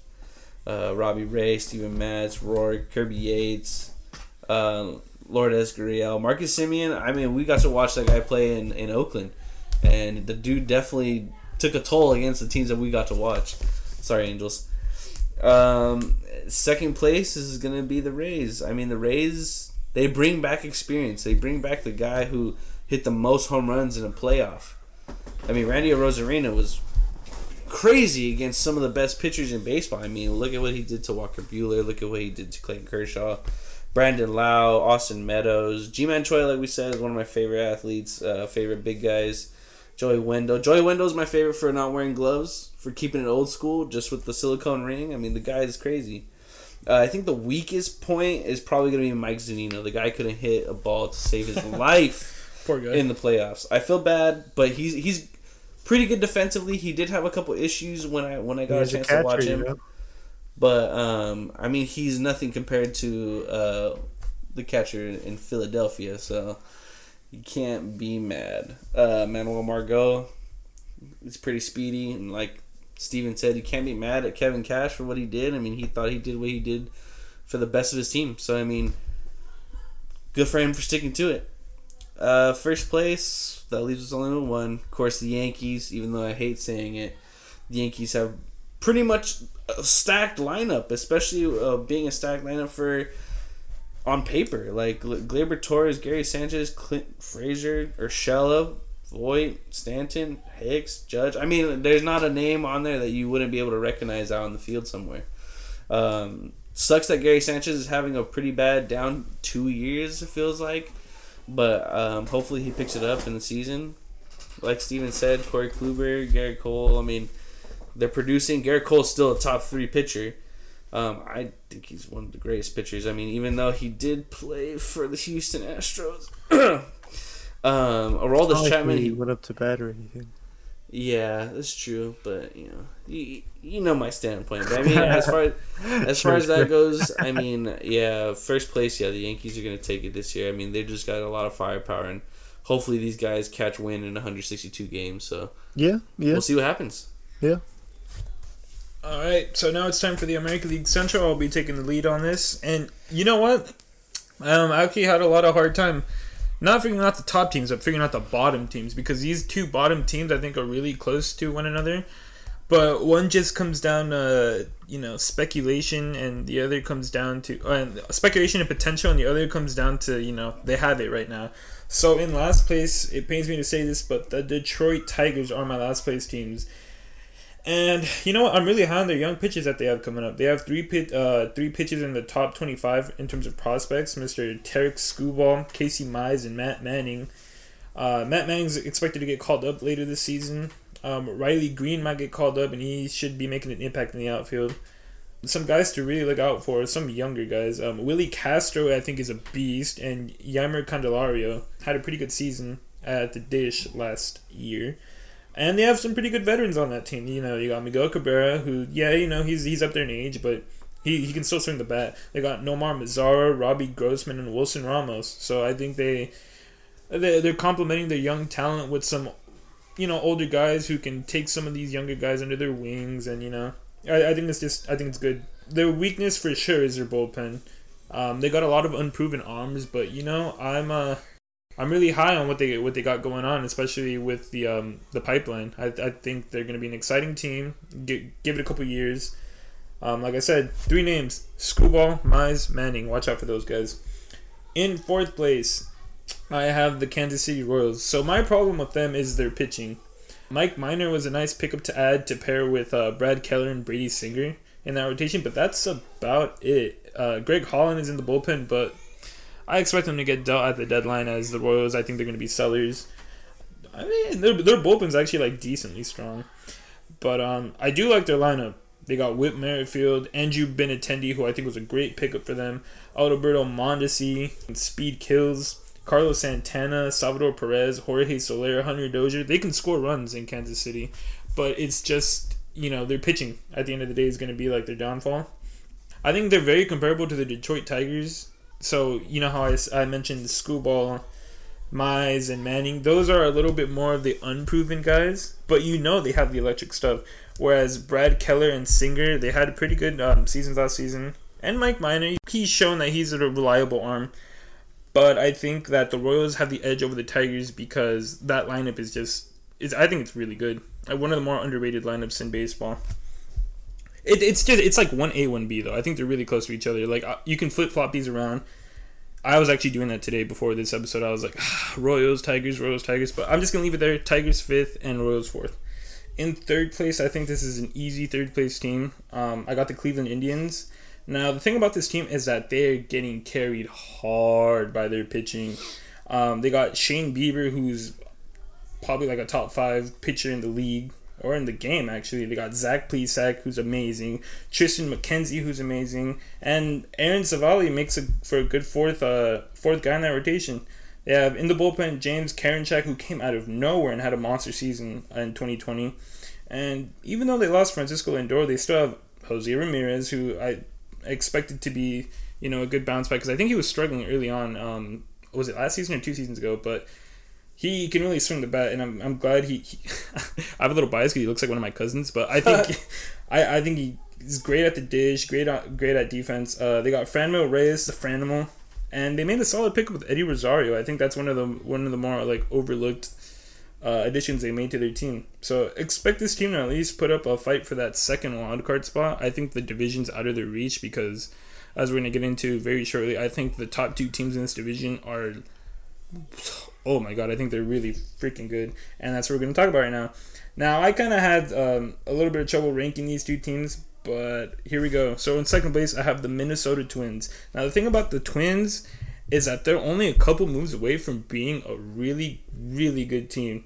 That lineup is absolutely stacked. Max Kepler, Josh Donaldson, Nelson Cruz, Jorge Polanco, Miguel Sano, Byron Buxton. They also added an elite defender in Andrelton Simmons. Um, their bullpen's pretty good with uh, Taylor Rogers and Alex Colomé in the back end. The rotation though is what scares me because after the first two guys, a lot of it's just question marks. Um, you have Kenta Maeda as a top guy. Um, shout out, um, you know, that's your guy, Charles. You know Kenta. Yep.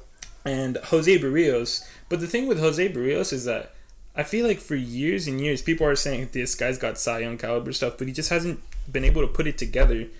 So let's let's hope to see that he finally like breaks out as everyone's been saying that he could, and that he's that top guy that people want him to be. Um, after Berrios, he got Michael Pineda, Jay Hop, and actually uh, Matt Shoemaker's on the on the Twins. So I, I think when you guys said that he's on the Blue Jays, he's actually on the Twins. I, I still think that this team needs to make a, a move at the deadline, for sure. But they're definitely one of the strongest teams in the American League. It's just that they need to get over that postseason drought because they just can't win. And finally, the Chicago White Sox are my first place team, and honestly, I could see this team making the, the World Series.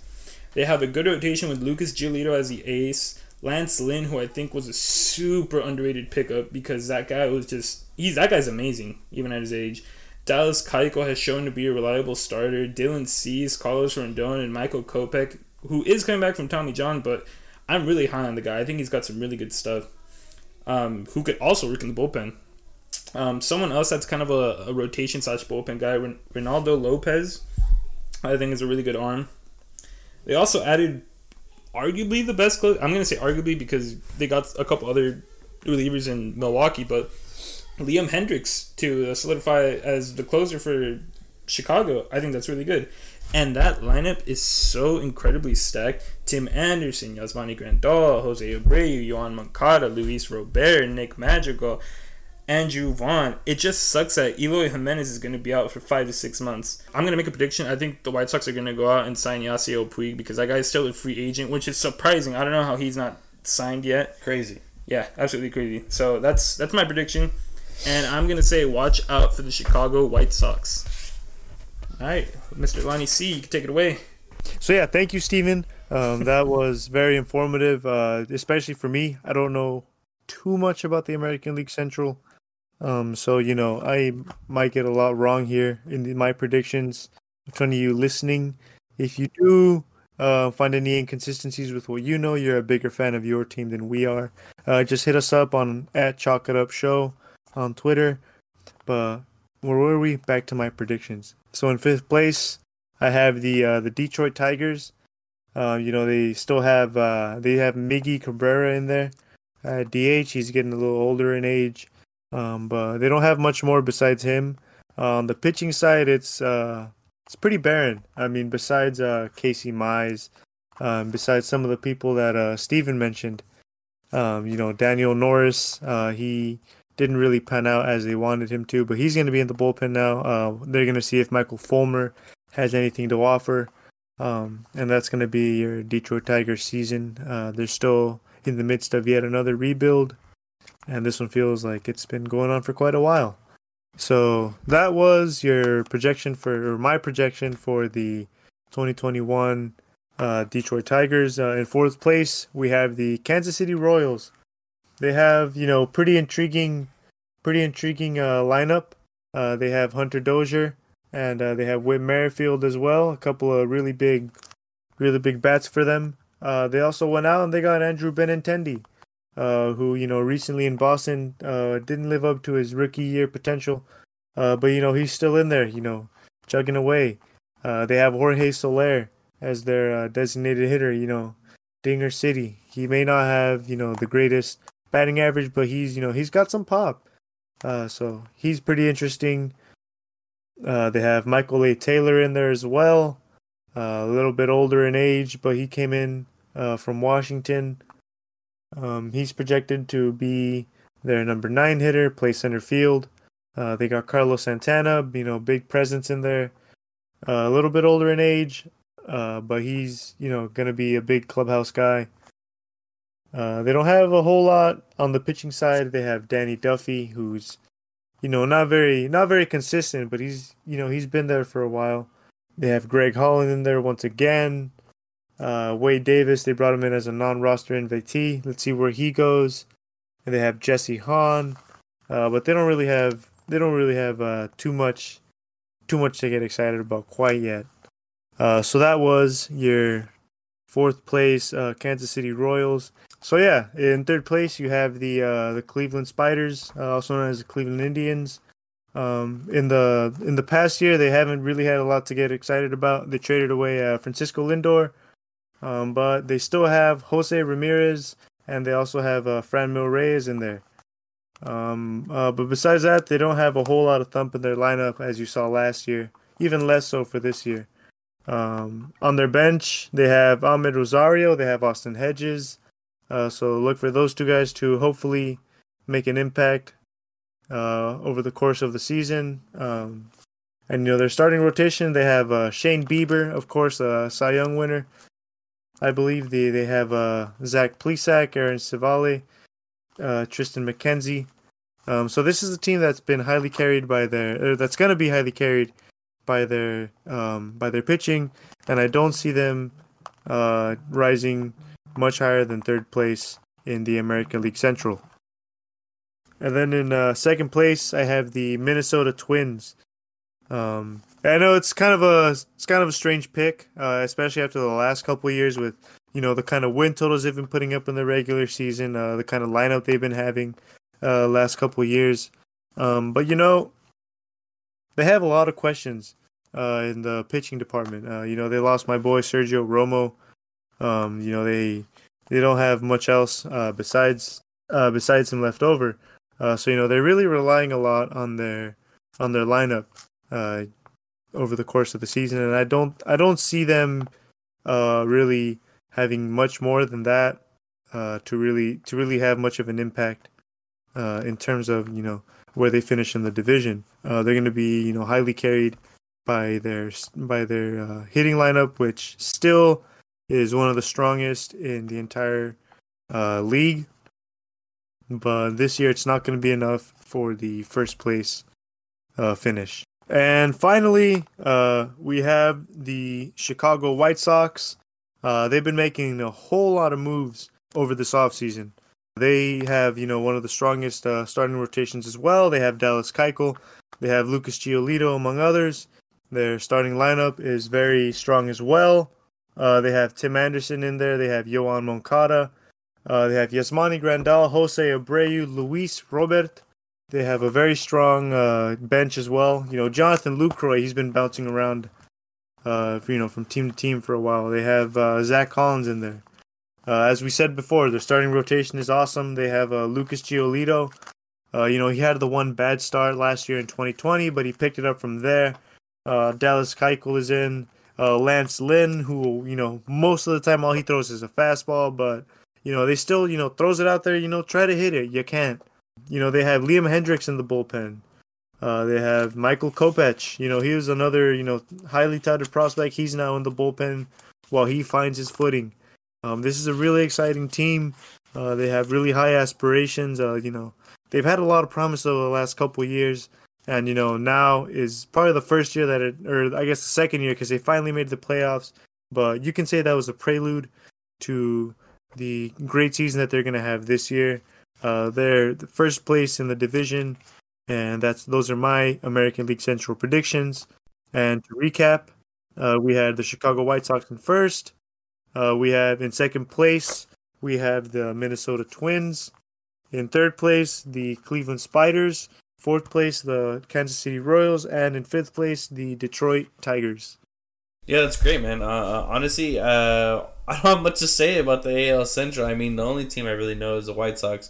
Uh, in pretty much last place, yeah, it's going to be the Detroit Tigers, even though they have some good, I want to say some good power in Miguel Cabrera being there. Just, I mean, he's just the old man there. He's Miguel Cabrera is actually one of my favorite players. Uh, going back to I think it was the 2013 ALCS when they played against the the Boston Red Sox, right? Um, he's probably the last one on that team. I mean, Jacoby Jones is actually a, a name that I randomly remember. Uh, Is that guy on the team? Yeah. oh, they're, they're, predi- okay. they're predicting. Oh, okay, okay, okay. So for uh, yeah. I, I, I, just thought you threw out a random ass Tigers uh, name. You know, like. Daniel Norris is somebody I, I kind of remember as well. So I, even even though they, these guys are popping up, I still think they're not gonna do as well as um, I really want them to because Miguel Cabrera does deserve to win. Um, but I mean that's besides the point. Fourth place, I'm gonna have to give it to. Yeah, I'm gonna have to give it to the I think I'm gonna give it to the Cleveland Indians because I still think the Royals can actually go up and do a little bit better than than the Indians, even though we, we play it off as like, um, you know, that the Royals can be pretty much garbage. Um, I still think they're gonna just do as good, if not better, than the, the Cleveland Indians, and could be fighting for a participation trophy at this point, if you feel me. Um, Yeah. I think we were t- uh, Steven had uh, for, had forgot to bring out Bobby Witt Mm-hmm, junior mhm. Um, sucks that they're gonna kind of play around his contract and try to get his uh, what is it, minor league money and try to keep him there. But Yeah, an extra year. yeah, try to keep him extra year. But I mean, Carlos Santana, dude, Salvador Perez's crazy contract that just happened. Oh yeah, he signed that extension. So, I I, was like, what? Andrew Yeah, no. Benintendi is And he's pretty, been there is for a while good. too. Yeah, Andrew pretty Benintendi's doing pretty good too. I mean, I can't believe that the that the Red Sox let him go as well. Um, but yeah, I still think fourth place is still going to go to the Indians. Um, with all that being said, and then that brings the Royals to third place. Um, Yeah, they've been making a lot of sneaky moves for sure. yeah, so th it, we'll see. We'll see what happens. We'll see what happens.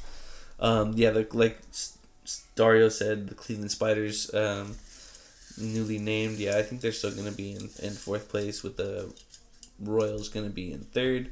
Second place, I mean, yeah, second place is going to be the Twins. I can't say much about anything else. I can't believe that Andrelton Simmons on the Twins. I think that's one of the uh, biggest things for me. I mean, uh, The defense up the middle is going to be real crazy. Yeah, they got uh, Byron Buxton center, Andrelton Simmons short. Yeah, then you got Josh Donaldson holding it down in the corner, you know.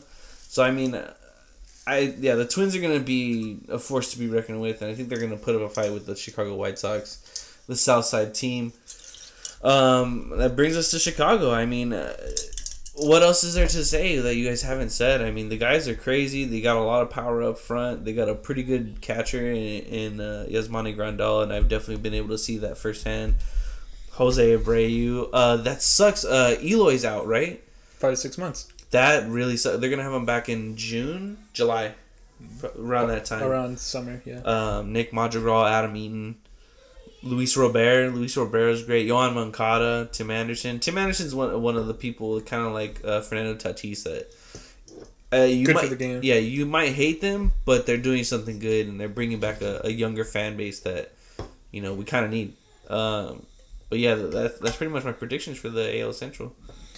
All right. Now to jump over to the American League West, and I'm not gonna. I'm gonna be honest with you guys. I lost some sleep over this division because, in my eyes, this is gonna be the hardest division to predict. Only because the teams can range in many different spots. I'll get to that once I start naming the teams. However, let's uh let's go ahead and name the easiest team to predict, and that is the last place team, Texas Rangers. There's not too many exciting players to look forward to besides like Joey Gallo, Nick Solak, Sam Huff, and Leody Taveras. Uh, Ian Kennedy and Matt Bush are like the only guys I know in that bullpen. Um, yeah, like uh, the bar is really low for this team. So if you're not a diehard Rangers fan, you're probably not gonna watch them. So yeah, sorry Rangers fans, but you guys are last.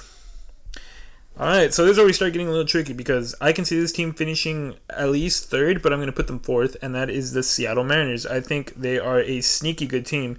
Um, they have some really exciting players: Kyle Lewis, Taylor Trammell, Evan White, who reminds me of myself in high school, just an amazing defender at first base. And um, expect Jarred Kelenic to make an impact once he gets called up. That guy's going to be an absolute stud. He came over from the Mets in the um, Edwin Diaz and uh, Robinson Cano trade. So yeah, they actually have a they got some pretty good like older guys that they pair with these young guys like Kyle Seager, who I think is a really good uh, mentor for these guys, and Mitch Haniger has been really good for them these past couple seasons. The rotation consists of Marco Gonzales, who I think might be one of the most, if not the, probably the most underrated pitcher in, in baseball. That I, that guy is just a beast. Um, they got James Paxton back, and I expect Yusei Kikuchi to have a pretty good season. Justus Sheffield and Justin Dunn are both two young pitchers with tremendous upside, and uh, Logan Gilbert's waiting to get called up, and I expect him to be really good too. There's really exciting stuff for the Seattle team. Yeah, they, they might not make the playoffs, but they're gonna shock some people. So I, I, I can see them finishing at like at most third, but watch out for Seattle. They're gonna be one of those sneaky bastards that are gonna just fight till the very end. They almost made the playoffs last season, so people people forget about that. Yeah, I know, shortened season, but a lot of young young players that are finally gonna make their way up and really start to produce for this team. In third place, this one might bite me in the ass because uh, if there's anything I learned about this team, it's to not count them out ever, and that is the Oakland Athletics. Mm-hmm. They always find a way to sneak into the playoffs. And um, even though their rotation doesn't have any sexy names, they got Jesus Luzardo, Sean Manaea, Chris Bassitt, and Frankie Montas, who have all shown to be very dependable starters. Mike Fiers is expected to return from injury sometime in April. Even though it's hard to replace Liam Hendriks from the bullpen because he signed with Chicago, they got Trevor Rosenthal to replace him. So I think that's a good value signing for them. Um, they have Jake Diekman. They got your boy Dario Sergio Romo, Lou Trivino, Yusmeiro Petit, who's an amazing bullpen arm, and Adam Kolarek. That lineup is no such either. They have uh, Ramon Laureano, who has a cannon in the outfield. Mark Canha, Matt Chapman, Matt Olson, Stephen Piscotty, and Mitch Moreland, who they picked up. Mitch Moreland. Yeah, so this team's gonna definitely be fighting for that second wildcard spot, and um, they're definitely gonna be fighting for this division because if there's something about this division, this it's wide open. I think the top three teams can easily win the division. And that leads me to my next team, the second place team, who also might bite me in the ass because there's something I've learned with this team, it's to never put faith into them. But here we go. Well, I'm putting I'm putting them in second place, Los Angeles Angels. There's no question that the team's really gifted offensively with Mike Trout, Anthony Rendon, Shohei Ohtani, the underrated David Fletcher, and Jared Walsh, who's uh, someone that you guys got to watch out for. Albert Pujols, you know, for as many things as people say about him, you know, decline and what, whatever, he can still drive in runs. He's pretty good with runners in scoring position. Um, Justin Upton, who I have not been a fan of since the, since they offered him that contract, is having a nice spring, and let's hope that it translates over to the regular season. Obviously, for years and years now, the biggest question with the Angels has been the pitching. And um, it's always a struggle for this team because they do such a poor job addressing it in the offseason. And um, this, I don't think this offseason was any different. Dylan Bundy is going to be the number one guy who came off for an impressive 20. I did not expect Dylan Yeah, Bundy yeah. to pitch as great as he did in 2020. They have Andrew Heaney, who's been one of the Angels' reliable starters for the past couple seasons. They have Griffin Canning, who's still very young with uh, tremendous upside. Let's hope that he can take the next step forward in year three. And Shohei Ohtani, who we've seen glimpses of, that he's got some of the nastiest stuff in the game, but it's just that he hasn't been able to stay on the field. So let's hope that he comes back healthy. He's been having an amazing spring if you guys have been keeping up with him. And to round out their rotation, they got Jose Quintana, who was at one point like a pretty good pitcher for um for the White Sox, and um and they got Alex Cobb. So th- that's what the Angels have been doing these past couple seasons. They just get one year deals, bargain bins, hoping that they can you know succeed. So that's what they did this time with Jose Quintana and Alex Cobb. The bullpen is actually a low key. They, they improved it. They got Raisel Iglesias uh, for the closer role, and they got Alex Claudio.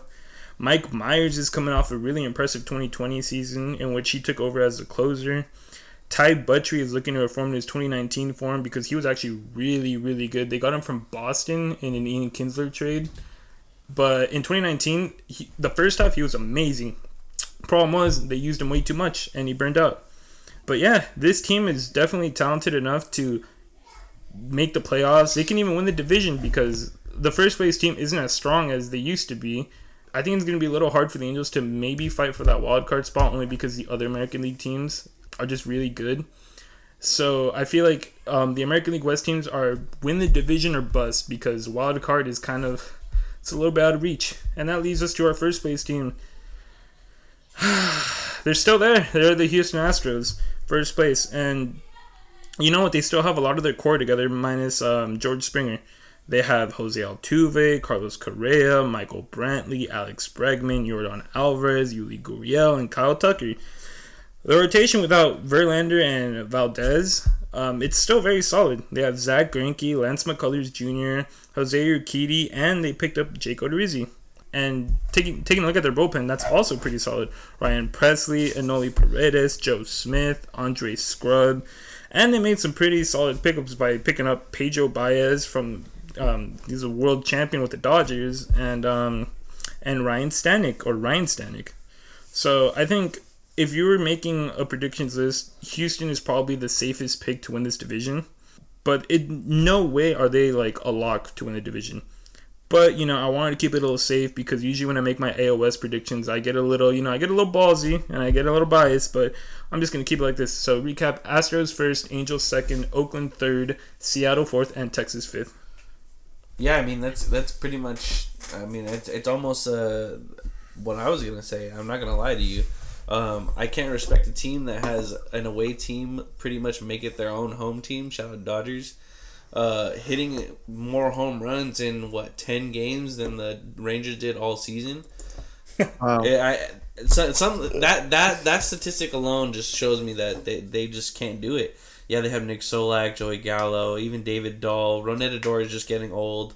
Um, I mean, it's not much good to really talk about. I mean, you could look out for the Rangers to be better in the next coming years, but it's tough. They didn't really address a lot of stuff that they should have in the offseason. And I mean, they did good in, in, in spring training, but there's not much else to be really happy about. Uh, so that puts us at fourth. I think this is where we're going to actually uh, diverge in the road. Honestly, I don't think Matt Chapman's going to be the same coming into the season after that injury. I don't think so. I, I think he was so used to not having to deal with injury like that that this one took him for a role. I mean, you have Ramon Laureano, which I mean, we all know him for the big fight that he had with uh, the, Oh, the yeah. Astros uh, with a batting coach. It was some random ass coach. He Yeah, just, we shouldn't have been there. disrespect for that guy. That that guy should be should have been fired should have been put uh, on he non. was fired. Was he fired? think Great, great, good. Yeah. Uh, Stephen Piscotty is definitely one of my favorite people to watch. I mean, especially watching him after losing his mother, what two years ago. Um, that that's one of those things that um, you kind of root for those guys. Yeah, Matt Olson, definitely. Mark Canha, Jed Lowrie, Elvis Andrus is, is somebody I didn't know that was actually playing for the A's. Um, they got him back. yeah. so I mean, uh, He didn't play for the Mets at all. um, Actually, yeah, he did. Like, was it. Matt Mike Fears? Mike Fears? Mike the- Fires? Mike Fiers. Yeah. The whistleblower, the young guy. Shout out to you, guy. Um. Uh, they also got Adam Kolarek. I mean, Adam Kolarek did really great for the Dodgers last season, but I mean, again, this is something that like you, you kind of got to be wary of, and I and I like the Mariners a little bit more going into the season. And that kind of puts me at, at my next pick with the Mariners going to be just that much better. I mean, Kyle Lewis is amazing. I mean, Yeah. it was great watching him guy. last year. Uh, J.P. Crawford, Haniger, Tom Murphy. Dylan Moore. Uh, I mean that I, there's a lot of there's a lot to be hopeful for. Mhm. Um, I'm a little biased, of course, because I'm a, I'm a big Seager fan. The Seager Bros definitely put a show on every year. He's a real good veteran presence. for them. Yeah, and uh, Kyle is still a force at third base, so look for them to, to, to make it to third and maybe even catch an extended uh, wild card, possibly question mark. Well, it's only two spots. Uh, well, well, it shows you know how much I know right now. First and second is tough because I put a lot of faith into to the to the SoCal teams, man. Uh, but yeah, I'm gonna have to I'm gonna have to give the Angels the second place, and it's gonna it's gonna gas up a couple of my friends. But uh, you know, I mean, there's a lot to be happy about. Shohei Ohtani, if he can stay healthy, we're praying. You know, stay healthy. I mean, it's it's one of those things where you have some of the best Major League Baseball players on one team. It's one of those things. Exactly. Anthony Rendon, Mike Trout, Shohei Ohtani, Max Stassi was pretty good behind the plate last Out of season. nowhere, dude. I, Just random. out of nowhere. And of course, you got Fletch God. Oh, You- yeah, there's nothing. There's you gotta be happy about Fletch God. Uh, Jared Walsh. I mean, the dude can hack it. Um, Dylan Bundy. I mean, I saw him throw against. I think we were watching the Seattle, game. Yo, he messed. He was complete game dealing. shutout. It was awesome. Uh, Andrew Heaney, Griffin Canning. Uh, I I haven't seen a lot about Quintana. I'd seen a little bit of Cobb. Um, but I mean, that's like the bottom of the rotation that you kind of have to worry about with Shohei Ohtani wrapping that up. And even being a, a second day starter if he really wants to. Dexter Fowler, though, that's kind of a weird pickup. Shout out to him for getting married. Congrats, man. Um, but yeah, that was a weird pickup for me. So that, I think that's the only like uh, The bright side is that they were they got him for really cheap. I think like Yeah. two million dollars or some shit like that. Was it from the Cardinals? Yeah, Yeah. it was like real dirt cheap. So I mean, there's a lot still to be happy about. Yeah. Which I hate the Astros, and uh, just knowing that I'm a Dodger fan should really throw it out there for you. But yeah, I'm not a big fan. I am a big fan of Martin Maldonado. That's one of my guys, God, dude. I love my. That's one of my guys. I mean, he's definitely one of those. He's one of those catchers. I mean, uh, Steve and I played. We're both catchers and first basemen in high Mm-hmm. school, and we definitely. There's a couple people that we really liked. Um, Russell Martin was definitely one of my favorite catchers of all time. Jeff Mathis, one of Uh, my favorite guys. Jeff Mathis, uh, great. Um, who else? Uh, played for the Angels, Texas Rangers, Red Sox. Um, Oh, Mike Napoli. Mike Napoli, the big man with the beard. Um, and Daddy Ross, dude. Grandpa Daddy Ross right there was one of my favorite catchers. But Martin Maldonado among active players, definitely. Definitely one of my favorite catchers. Everybody else, I'm not a fan of, but I mean Carlos Correa is still one of the best shortstops in the game right now. Wow, I think this is the first time ever you say something nice about Carlos Correa. You know, I don't like Carlos Correa, but I, Nice, statistically and, and all that stuff, I have to be a grown man and then give it up and tell him that uh, he's an actual good player. And Jose Altuve had a really bad year, but yeah, poor guy. it, and and he's one of those guys that you know Steven definitely roots for. I definitely rooted for. I mean, he's one of the guys that gives us hope, especially some of the shorter guys that can make it. You know, and Alex Bregman, Michael Brantley. I mean, yeah. I mean, I, I think out of all the people that I don't like on the team is Yuli Gurriel, but that's a different story. Zach oh, Greinke. okay. Zack Greinke is definitely a. He's a weird dude, but he's a Oh, great. dude, he's, a, he's a funny weird. like when He's he's, a- crisscross applesauce on the yeah, ground. he's a, he's, he's a great guy. I mean, uh, Lance Nice, McCullers Jr. is it's again though. I mean, 162 da- two games. I mean, things could be different, you know. So Definitely. we'll definitely like- see it down the line. And they limped into the playoffs. They limped, and you know what though, it sucks because I I threw the the A's down in 4th Mhm. and it's like they just showed me that they can't win without Matt Chapman, and honestly, Oh yeah, because they, they went to the playoffs without him. without Matt Chapman and you're losing Marcus Semiens, you're losing I think roughly like 40 home runs. I mean, talking Moneyball here, that's a lot of effectiveness. Then they got rid of Khris Davis too. And Khris Davis, oh wow, yeah. So I mean, they'd be probably my biggest losers in free agency. I think they got Elvis Andrus to replace. yeah, remember we were Yeah, talking yeah, about that. Yeah. So I mean, uh, that kind of leaves up uh, Dario right now to, to kind of finish it off for us. Yeah. Well, yeah, I mean, I have a very similar uh, American League West standings to you guys. Uh, it's not really, it's not very well informed. Uh, I'm not a big expert on on that division like you guys are, but in fifth place, I have the Texas Rangers. They don't really have a lot to be excited about. Um, it'll continue to be that way for the next couple years or so while they get some more help in there. Um, in fourth place, we have the, uh, the Seattle Mariners, which, yeah, they did almost make the playoffs last year, but you know they're coming up with you know against a lot of tough competition and and the other three teams in the in the division, and that's why you know they're going to be quite limited in what they do next year, and that's why they're going to finish in fourth place. In third place, uh, you know, kind of a hard one to kind of really place, but it's the Oakland A's. Um, they well, yeah, they did lose a lot of players uh, you know, over the offseason, but also they still have Matt Chapman, they have Chris Bassitt, they have, you know, Yusmeiro Petit, uh, you know, Sergio Romo, guys like that. But, you know, the, being the Oakland A's, I wouldn't be surprised if they have somebody waiting in the wings ready to just plug in there, uh, good to go. But for now, I'm going to have them in third place in the American League West. And that's because in second place is the Los Angeles Angels of Anaheim. Um, they have just they have just a great lineup. Uh, of course, you know the great Mike Trout, one of the best players of all time. They have Shohei Ohtani hoping to make his big return from injury. They have David Fletcher, Anthony Rendon, of course. Uh, Justin Upton is a bit on the upswing, as Steven said in the spring. He's having a good spring. Uh, you know, Albert Pujols uh, finally coming off the books after this year, I think. Uh, after a long, long time. Uh, he's going to make the chase for 700. We'll see if he gets it.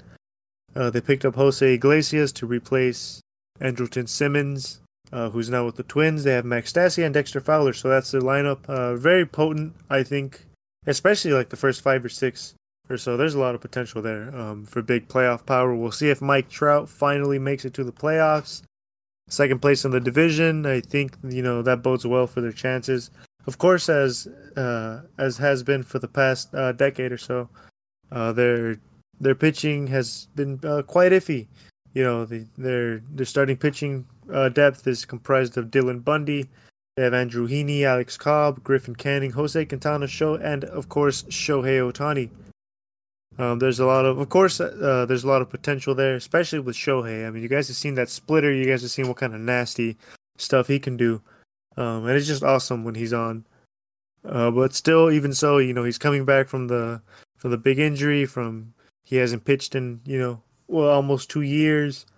Uh, Alex Cobb, uh, he was once a really great pitcher. So was Jose Quintana.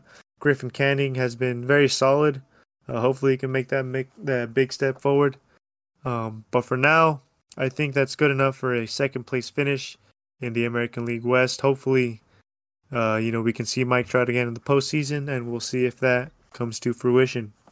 Finally, uh, of course, uh, you know Charles hates to hear the Steven probably too, but we have the Houston Astros once again in first place.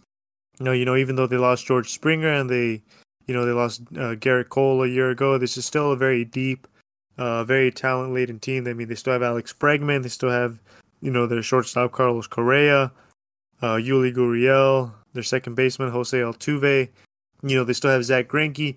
They have, uh, you know, a, a bunch of guys who who will definitely get the job done for them and you know they'll definitely be one of the stronger teams. You know Charles and Steven, they covered it a lot more in depth than I did. Uh, but they're going to be one of the they're going to be the team to beat in the division for sure. You know, the, the measuring stick, if you will, uh, for for the other teams, especially for you know the the Angels, who you know they've had the lineup recently, but they just haven't been able to you know piece together enough wins to get into the playoffs. Uh, so you know, from that respect, the Houston Astros are kind of the benchmark for the rest of the division, and you know they're gonna stick it out and uh, go ahead and uh, win the division once again. Uh, so that's my American League West predictions. Uh, they're not too exciting, um, but to recap, we have the Houston Astros in first. In second place, we have the Angels. Uh, in third, the A's.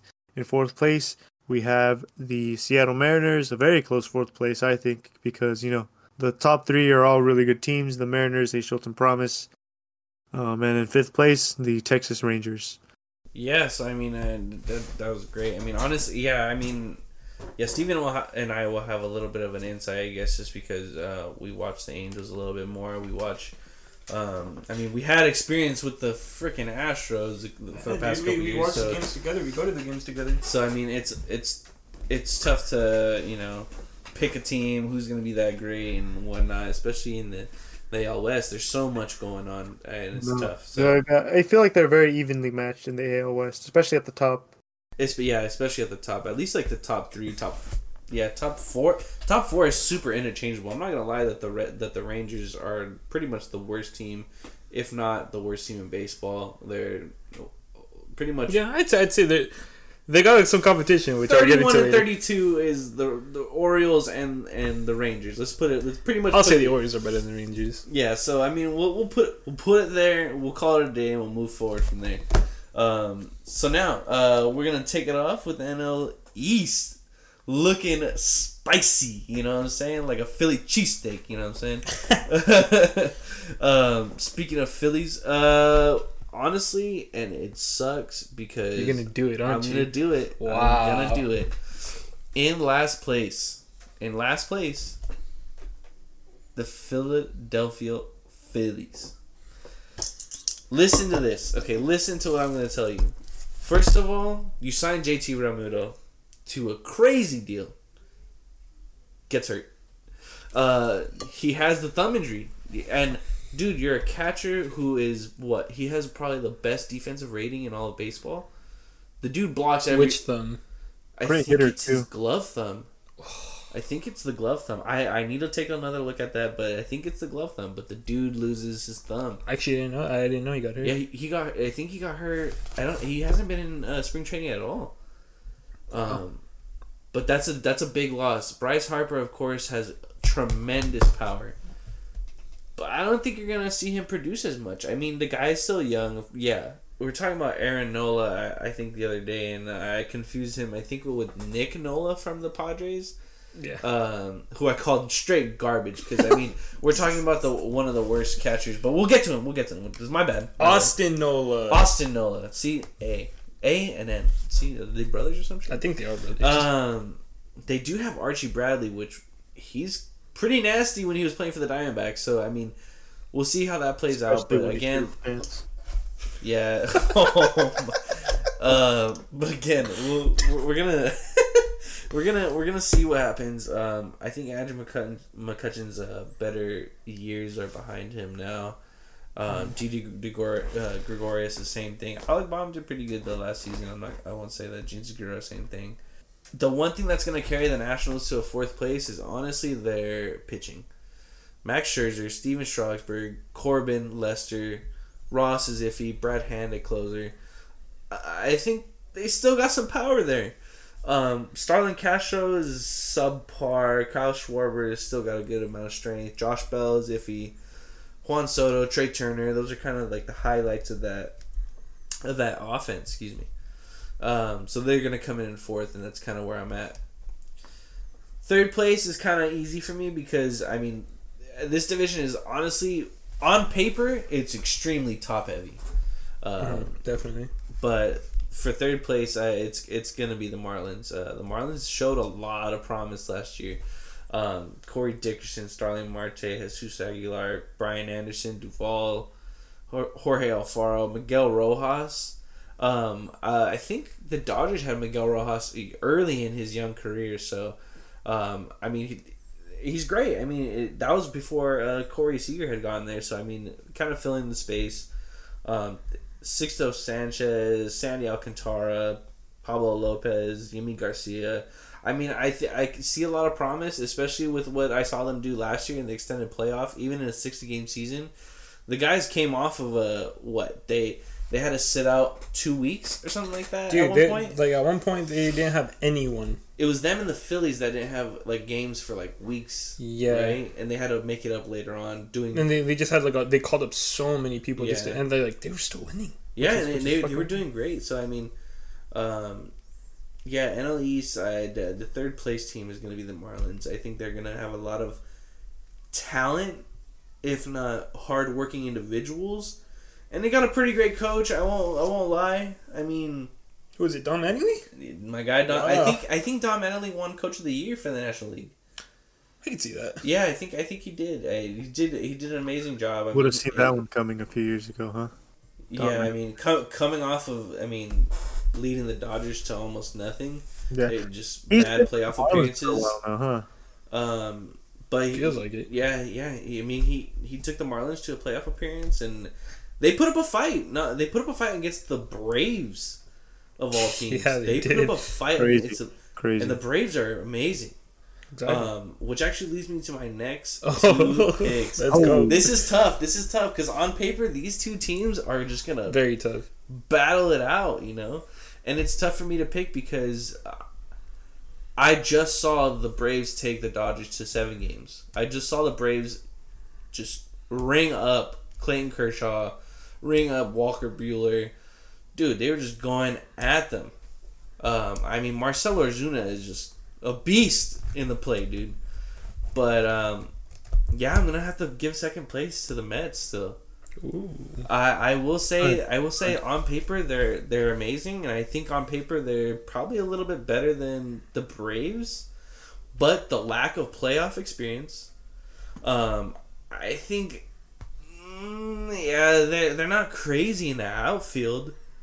Um, Michael Conforto is probably the biggest name that I've I can see. James McCann, catcher, I mean he's still pretty good behind the plate. Pete Alonso, you hate him, you hate to love him Pistol Pete. because dude, he just I watched him in college and during the College World Series for two years. The guy just launches these missiles off the bat. He's that, got a that guy can rake. yeah, he's got he's got pop and it's crazy. Uh, I would look out for Francisco Lindor to actually sign a multi-year deal uh, before the season starts. Dude, Uh, he just he looks perfect in that. Yeah. in those colors. it, it- those colors. he- I'm not a fan of the hair, but Have you, have you seen his sick ass jacket with like the patches? That's a, that jacket's from uh, Coming to America, the first movie with, uh, with uh, Eddie Murphy. Shout out Eddie Murphy, Arsenio Hall, Um, James Earl Jones, you guys are great. I love you guys. Uh, Brandon Nimmo, same thing.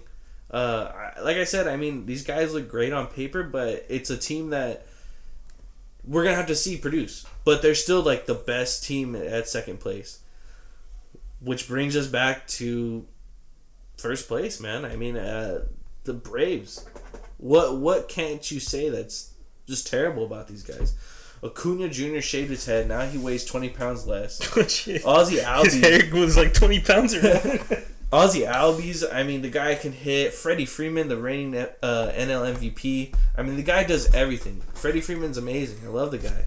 Marcell Ozuna, like we said, the great DH um, this past season, but they're gonna have to play him in left field. So um, that kind of moves over. Uh, I, th- I forgot who they actually put in left field at the time. It was it wasn't Austin Riley, was it? He's third baseman. He's third baseman. That's what I thought. Cristian Pache, uh, young young rookie. Uh, the guy's gonna be amazing. Like that guy. Yeah, he has great pop. He's fast. He covers a lot of ground Kills, in man. center field, man. I mean, he's great. Dansby Swanson. I can't say anything else about the guy. He's great. Um, Travis d'Arnaud. Uh, I want to say he's a top five catcher. Yo, he's underrated. Yeah, he's I'll very underrated. He he did really good behind the plate. He even called, I think, uh, game two on his own. So, like I said, I mean, they add Charlie Morton as well to a pretty stacked uh, pitching staff with Max Fried, Ian Anderson, Drew Smyly, Kyle Wright, and then the Will Smith on Will Smith. Uh, Oh, that matchup was so much fun. that was awesome. Um, but like I said, I mean, I saw a lot of good stuff coming out of Atlanta, and I mean, Atlanta's always been there the past what I want to say at least the past nine seasons. They've always been doing something, um, and that says a lot. I mean, uh, if you could stay consistent, you'll eventually win it. I mean, I can see them winning in the next four or five years, and being a force to reckon with. I I see them. We'll get we'll get to that later. We'll get to that later. Um, but uh, to wrap it up, like I, like I said, fourth place is gonna or fifth place is gonna be the Phillies. Fourth place, I'm giving it to the Nationals. Um, third place, the Marlins. Then it goes Mets and Braves. So look out for for the Mets to actually switch it up in first place. But for right now, on paper, Mets are second. You know what, man? I was actually waiting for the first hot take of this show, and I knew it was gonna be from you. So I just, I, did, I just didn't expect it to come this late in the episode. Um, but let's let's get it going. All right, so fifth place. I'm sorry, man, but I got the I got the Miami Marlins in fifth place. First of all, I want to give out congrats to all those guys for making the playoffs last season. They shocked the world. I did not expect them to make the playoffs. However, I do think it's going to be really hard for them to repeat that over a span of 162 games, especially in this loaded division. Um, like you said, I really like their young guys. Brian Anderson has been really dependable. Jazz Chisholm is a top rated prospect, and I expect him to do great things. He didn't have an amazing season last year, but, you know, development takes time. Um, JJ Bleday is an outfielder. He's their 20th ranked prospect who's waiting to get called up. I expect him to do great things once he gets called up. And they do have some good veterans to round out the lineup with Corey Dickerson, Starling Marte. I remember they got him at the deadline. I thought that was great. Um, Jesus Aguilar is a good bat. And in the rotation, yo, I like their uh, their three guys. They got Sandy Alcantara, um, Pablo Lopez, and Sixto Sanchez. I think they're really good. And then they also have two prospects in the top 100 in Max Meyer and Edward Cabrera waiting to get called up. So there's definitely a lot of hope for this team. And like you said, they're going to be really exciting for years to come. Um, I just don't think that they're quite there yet. Um, but you know, it's going to be a real good uh, development year for them. Give them a couple years; they're going to be exciting. Definitely. All right, fourth place, got the Philadelphia Phillies, and uh, we all know how talented the lineup is with guys like Bryce Harper, JT Realmuto, Rhys Hoskins, and Alec Bohm. But the problem is their pitching. Um, in the starting pitching department, after Aaron Nola and Zack Wheeler, there's not really much. There's uh, Zach Eflin, Matt Moore, which I know that's Dario's guy, Chase Anderson, and Vincent Velasquez. um, it's definitely not strong considering that this division is actually super stacked offensively, and their bullpen was so goddamn bad last season. Like, I'm pretty sure you guys can find some crazy ass stat about them giving up like a million runs or something like that. Uh, they, they got they got Archie Bradley, but that's like the only big move they made for the bullpen. I just don't think that they made enough moves this offseason uh, to adjust their pitching problems, and that's why I have them as a fourth place team. Third place, the Washington Nationals. This team's actually kind of hard to rank because there's talent everywhere in this team. It's just unfortunate that they have to play in this division because it's really stacked. Um, their rotation Max Scherzer, Patrick Corbin, Stephen Strasburg, Jon Lester, and Joe Ross. That's a really good rotation. Um, they picked up Brad Hand to be their closer, which I think was a really good sneaky move. Even though, yeah, Brad Hand has been slowly declining these past couple seasons, I do expect him to at least figure it out um, this season. Tanner Rainey has electric stuff, but he does need to work on his command, and he does get a lot of hard contact. So there's you got to watch out for that. Will Harris is really good at um, getting ground balls, and their lineup. Oh my God, their lineup! They got Victor Robles, Juan Soto, Trea Turner, Josh Bell, Kyle Schwarber, and Starlin Castro. I expect this team to be fighting for a playoff spot. You can even see them being in second place if everything goes well, just because I really do value their starting pitching. And I mean, that's what won the World Series, if you remember. They had a really good uh, starting pitching. But these top two teams, and you know what, man? I was actually surprised you picked the Mets at second because I also have the Mets at second place. And I feel like it's going to catch some people off guard. Um, their lineup is absolutely filthy with guys like Brandon Nimmo, Francisco freaking Lindor, Michael Conforto, Pete Alonso, Dominic Smith, Jeff McNeil, and James McCann. They're waiting for Noah Syndergaard and Carlos Carrasco to return from injury, like sometime in May. But their rotation at the moment consists of uh, the best pitcher in baseball, number one, Jacob DeGrom. Yes, They got Marcus Stroman, and then there's kind of a drop off after that with like Taijuan Walker as their number three guy. But like I said, they're waiting for uh, Thor and Cookie Carrasco to come back. It's definitely going to be stronger once those guys come back, and their bullpen's actually pretty solid. Edwin Diaz had a nice bounce back season. They got Trevor May in free agency, Seth Lugo, Jeurys Familia, and Dellin Betances. So I think this team is an easy lock for a playoff spot in the National League, and I would not be surprised if they win the division. But that leads me to the first place team, and that is the Atlanta Braves. Mm-hmm. They were one win away from making the World Series. Their rotation is nice. Filthy. Filthy. Max Fried, Charlie Morton, Ian Anderson, and Mike Soroka once he comes back from injury, which is sometime in late April, maybe May. And they have guys like uh, Kyle Wright and Bryse Wilson who can fill out that fifth spot. So they got depth. Um, they have good arms in the bullpen. Will Smith, which is Dario's guy, Chris Martin, AJ Minter, Tyler Matzek, and Sean Newcomb pretty solid bullpen if you ask me. Even though I know some people think that they have some question marks there, I think that those are some pretty solid arms. And just that lineup is so filthy. Like I was saying, that this this division is stacked offensively.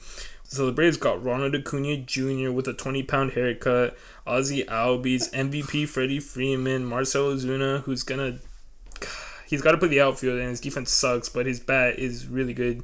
Travis d'Arnaud, like we were just saying, underrated catcher.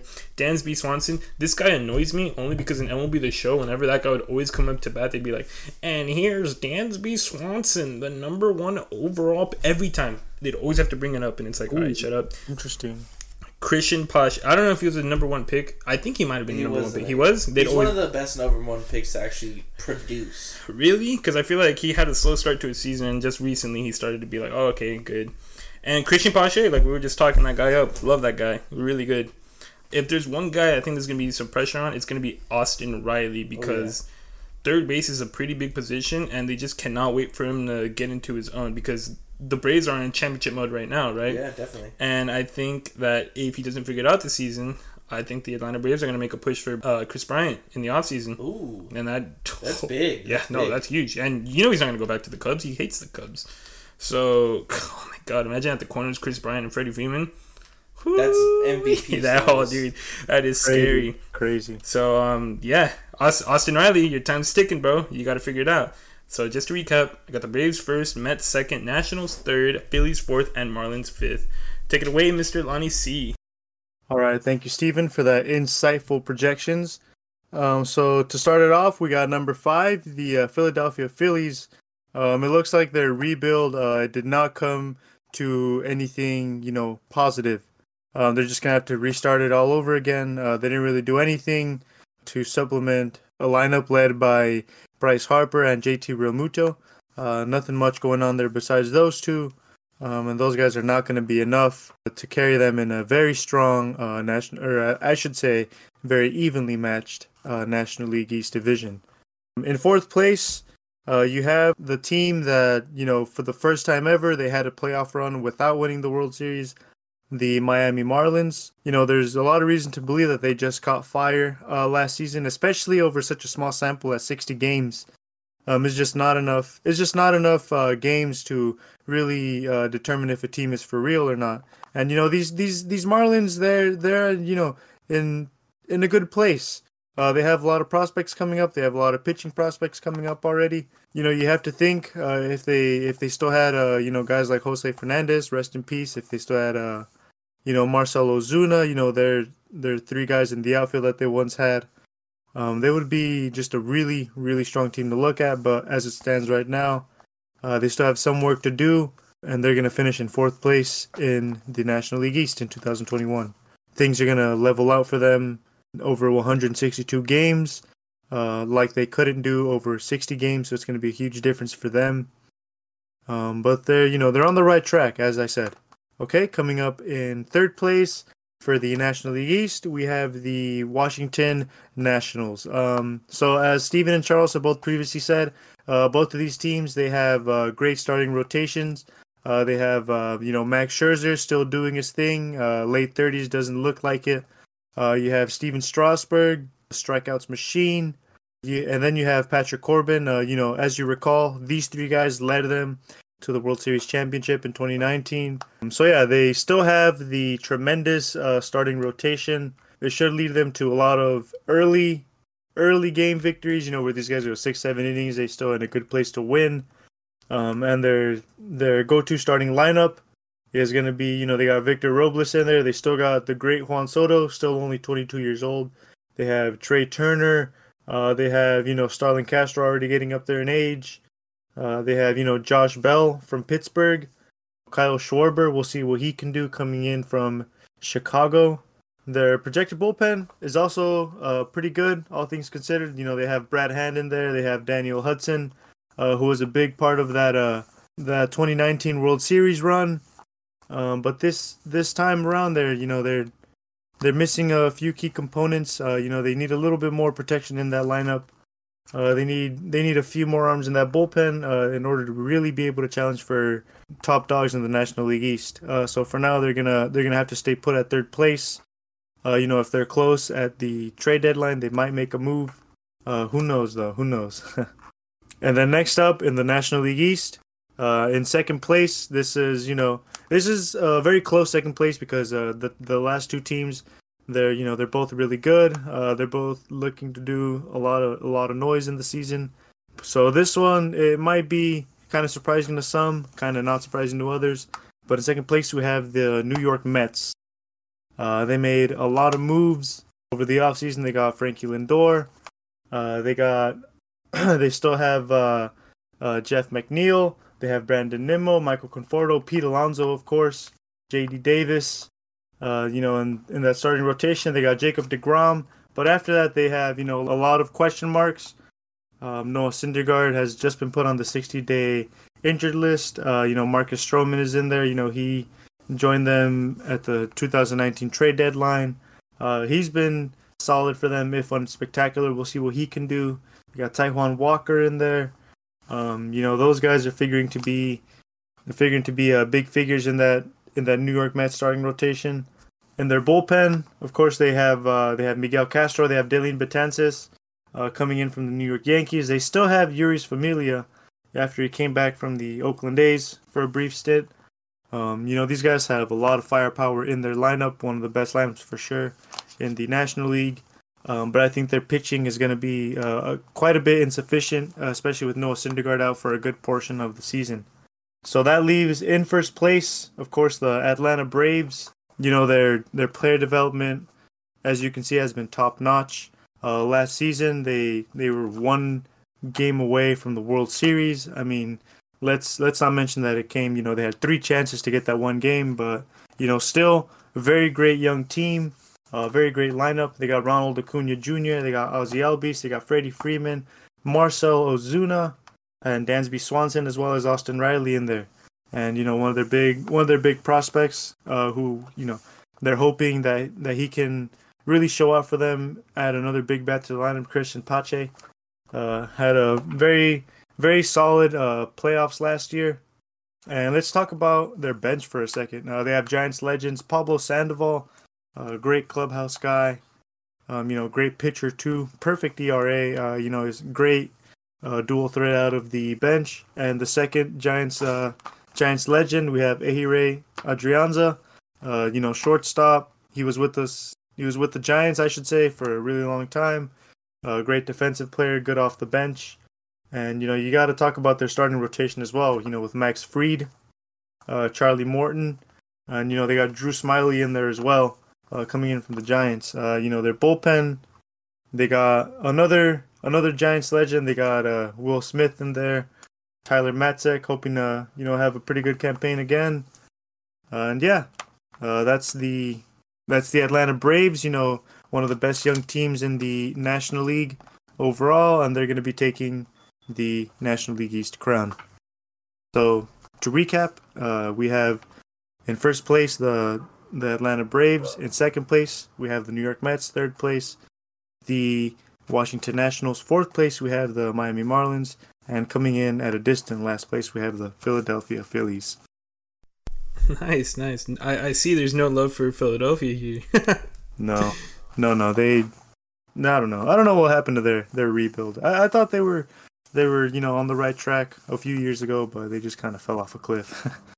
it looks like. All right, time for the most exciting division Sorry, in baseball, the NL Central. Uh, Yeah, Mr. Lonnie C, what you got for us? All right, yeah, thanks, Steven. Uh, so yeah, uh, the NL Central, uh, one of the more intriguing divisions in baseball, very top heavy, as you know some of these other divisions in Major League Baseball are. Um, but this one, this one's a little bit, little bit more straightforward at the bottom. Uh, in fifth place, you're gonna see the Pittsburgh Pirates. Uh, they just, you know, in nothing sums up the Pittsburgh Pirates more than the Chris Archer trade from a few years ago, where they gave up, uh, what was it, Austin Meadows and uh, Tyler Glasnow pretty much for uh, Chris Archer, and now Chris Archer fleeced. Uh, seriously, that was total fleece job by the Rays, and now Chris Archer is back with Tampa Bay. Uh, I think that just kind of encapsulates the whole uh, Pittsburgh experience right now. Um, and you know they don't really have a lot to look forward to um, until they can get you know stockpiles and draft picks, and that's what this year and the next few years are going to be about. Um, so expect a fifth place finish from them. Uh, followed up, or I guess uh, it right in front of them would be the uh, Cincinnati Reds coming in at fourth place. They lost Trevor Bauer uh, over the over the off season. Uh, they didn't really do much else to uh, kind of replace that production. As you guys probably know, Great American Ballpark is a bandbox, and you know just losing a player like Trevor Bauer is going to cost them uh, quite dearly. Uh, they were they were a team that was on the upswing uh, last year, and you know a couple years ago, and they still have a pretty good lineup. I feel, but you know as always, they're still very lacking in the pitching department, and they don't they don't have much depth besides that. Um, so for for this season at least, uh, they're gonna they're gonna see a fourth place finish. So we saw the Pirates at number five and the Cincinnati Reds at number four, and uh, this is what I mean when the when I say the division becomes very top heavy. Um, because to me, number five and number four very very clear choices. But here's where we start to see a little bit of murkiness with number three. I went with the Chicago Cubs, uh, mainly because they have you know stagnated for a while uh, Anthony Rizzo. Uh, they still, well, like I said, Anthony Rizzo is still there. Uh, they have Kris Bryant is still there, might be on his way out. Who knows? Um, they have Willson Contreras there at catcher. So they definitely still have a lot of pieces from their uh, 2016 uh, World Championship team. Uh, but besides that, you know, they haven't really been able to recapture the magic, so to speak. They, you know, they lost Jon Lester. They, they lost uh, Yu Darvish as well. Uh, they kind of had some bad experiments there at pitcher with Tyler Chatwood a couple years back. Uh, so they've you know taken a couple steps back. Uh, you know Theo Epstein is out is out of Chicago, so you know they're a team that's kind of at the tail end of their quote unquote competitive years. As you might see Kris Bryant leaving, as you might see Anthony Rizzo maybe start to get shopped around. Um, so they're they're I can see them competing like in the in the early parts of the season, and then you know they're gonna kind of kind of gonna fade out and end up in that third third place position. So those are the the first three teams. The first two were uh, pretty straightforward, like I said. Uh, the third one was a little bit difficult, uh, just because the Cubs and my second place team they're they're kind of even, but like for different reasons. And my second place team uh, would be the the Milwaukee Brewers. But yeah, the Milwaukee Brewers they're gonna finish second place this year in the National League Central. Uh, many questions uh, surround these Brewers after a year in which Christian Yelich, they're one of the best hitters prior to that, one of the best hitters in the National League, had kind of a below average season after coming back from that broken kneecap, and they finished below 500. Um, you know, despite this, uh, they still snuck into the playoffs last year. Uh, you know, they were out in the first round, but you know, the playoffs are the playoffs. This year, other than Christian Yelich and Lorenzo Cain, you know, who's already 35, the Brew Crew, they're very top heavy on the offensive side of the ball. You know, these two guys uh, their pitching, however, their figures figures to be a little bit of a strength for Milwaukee. Uh, they have such guys as uh, Brandon Woodruff, who's going to be their ace, uh, Corbin Burnes, who's shown good stuff, and then they have you know a bullpen with uh, you know closer Josh Hader. Um, so you know expect the crew, the Brew Crew, sorry, to challenge for a playoff spot, uh, because you know they they also have the manager Craig Counsell, who's a you know great leader of men. Uh, he really knows how to rally these guys and you know get wins out of them, and he's to provide the leadership that this team kind of needs to. I guess you can say you know they're to need to overperform a little bit, uh, given their roster. Uh, but I think they can do it. They have the experience. Uh, they have the leadership for it. So that leaves in first place the mighty St. Louis Cardinals, who uh, recently they got uh, they got a great addition at third base. You know, Nolan Arenado the Rockies they paid the Cardinals to take Nolan Arenado off their hands. I guess they didn't. I guess they, they, didn't want him anymore, or something. You know, I don't know what their thinking was there. They didn't really get much else uh, besides salary cap relief. Um, but that's besides the point. Uh, they have a really solid overall team, uh, if unspectacular. Of course, we've already mentioned Nolan Arenado. At the other side of the diamond, they have uh, Paul Goldschmidt. You know, Goldie doing gold things, Goldie things at first. And of course, you know, Yadier Molina isn't going anywhere anywhere anytime soon. You know, he's still back there doing his thing, still throwing guys out at an elite rate. So from the offensive side, they should be pretty solid.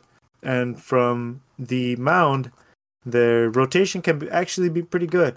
Uh, they're headlined by Jack Flaherty, who got some Cy Young votes. Uh, you know, it's followed up by uh, Adam Wainwright, still in there, still you know grizzled veteran, just chopping away at these guys. Uh, they got Carlos Martinez, uh, you know, made the All Star game a couple years back. Uh, Daniel Ponce de Leon, Kwang Hyun Kim once he comes back from injury. And uh, they also have uh, John Gant as their swingman and uh, Miles Mikolas possibly coming back from injury. One thing about the the St. Louis Cardinals is they've always had really solid, if unspectacular, team compositions. Uh, they're really good at finding guys who are kind of like diamonds in the rough. Uh, like they got Harrison Bader in there. They they still have Matt Carpenter, uh, still performing solidly for them. Uh, so they have experience, you know, outperforming the expectations. Uh, but not only that, but they have a very solid team uh, up and down the roster. So those are my National League Central predictions. In first place, we have the St. Louis Cardinals. In second place, the Milwaukee Brewers. Uh, third place, the Chicago Cubs. Fourth place, we have the Cincinnati Reds. And in fifth place, we have the Pittsburgh Pirates. Man, I mean, you, I can't, I can't really, I can't really do much else extra to really say on it, on on the NL Central. I'm not gonna front with you. Uh, I think it's a pretty easy last place for the Pirates. I'm sorry, but like the Pirates haven't done anything to help them out in the past what three seasons. I mean, they let go of probably the best player in Andrew McCutchen. That's been the, they sent Chris Archer back to. I think uh, just straight up free agency. Like it, I just don't think they did anything to help them as far as keeping stuff. Dude, they had Gerrit Cole. Yeah, they had fucking Gerrit Cole. Like what? So, yeah, the Pirates. I mean, like look at these names. I don't know who Ke'Bryan Hayes is. Stud. Watch out for him. Colin Moran. All right, pretty good. Um, Jacob Stallings. No idea. That sounds like some Rod Barajas fool. Um, actually, take that back. Rod Barajas was actually a good catcher. Uh, everybody else just sucked. Um, yeah, I don't know really much about the the Pittsburgh Pirates. Um, since the the good old days when Russell Martin was playing for them with the gold catcher gear, uh, which is pretty sick. So I mean, that was the last time I ever really seen anything about them. Um, I did change up my my prediction. I was gonna put the Reds at a better spot, but uh, things change. People change. Uh, the Reds are gonna go fourth. Um, there's not much going on there. I really wish they would have brought Yasiel Puig back. Um, I, somebody's got to pick the guy up because I mean he's still a force to be reckoned with. He's still a great athlete, but I mean he just got caught in a really bad situation. There's not much else going on. Nick Castellanos, Joey Votto, uh, the Red Man himself, Kyle Farmer is great as well. Uh, Mike Moustakas, um, Tucker Barnhart. Tucker Barnhart quietly got a Gold Glove last year, right? Uh, maybe two years ago. It Was two years ago? I just remember being Maybe like, three. I don't know. I remember being like, "Who is Tucker Barnhart?" Yeah, I, I had the same reaction. It was weird. Um, you Me three. Sean, there's Sean Doolittle, Mike Lorenzen, Sonny Gray. I mean, they got they got serviceable people, and can they have some glimmer of hopes every once in a while. Third place. I mean, I, I think I'm kind of lying lying by you, uh, Dario. I mean, third place is to be a toss up because I see a lot of power coming from the Cubs, but the Brewers are pretty even, like all around. They got a pretty solid offense. They got a pretty good defense. Um, pitching is pretty much there. I think they got a pretty good coaching staff. Um, it's kind of tough to call because I like the Cubs. I like Javi Baez, dude. He's great. He's quick with the hands. Uh, Joc Pederson. I mean, Josh Joc Peter Pederson. I mean, the dude's kind of going off in, in spring training right now, and, and he kind of it's kind of a preview of what he can do. Kyle Hendrick, Kyle Hendricks, Zach Davies, Jake Arrieta. I mean, those are kind of like the top names that I kind of see when we talk about rotation. Uh, Craig Kimbrel, closer, great. I mean, there's a lot of there's a lot to be kind of happy about. Um, I I think I'm gonna put the Cubs second, and I'm gonna I'm gonna give the third place to the Brewers. I'm gonna have to do it. Um, Brandon Woodruff though is is a kind of a beast. I mean, I saw him pitch against the Dodgers in the in the wild card. He's kind of scary, so I, I will say he's good. Look out for him.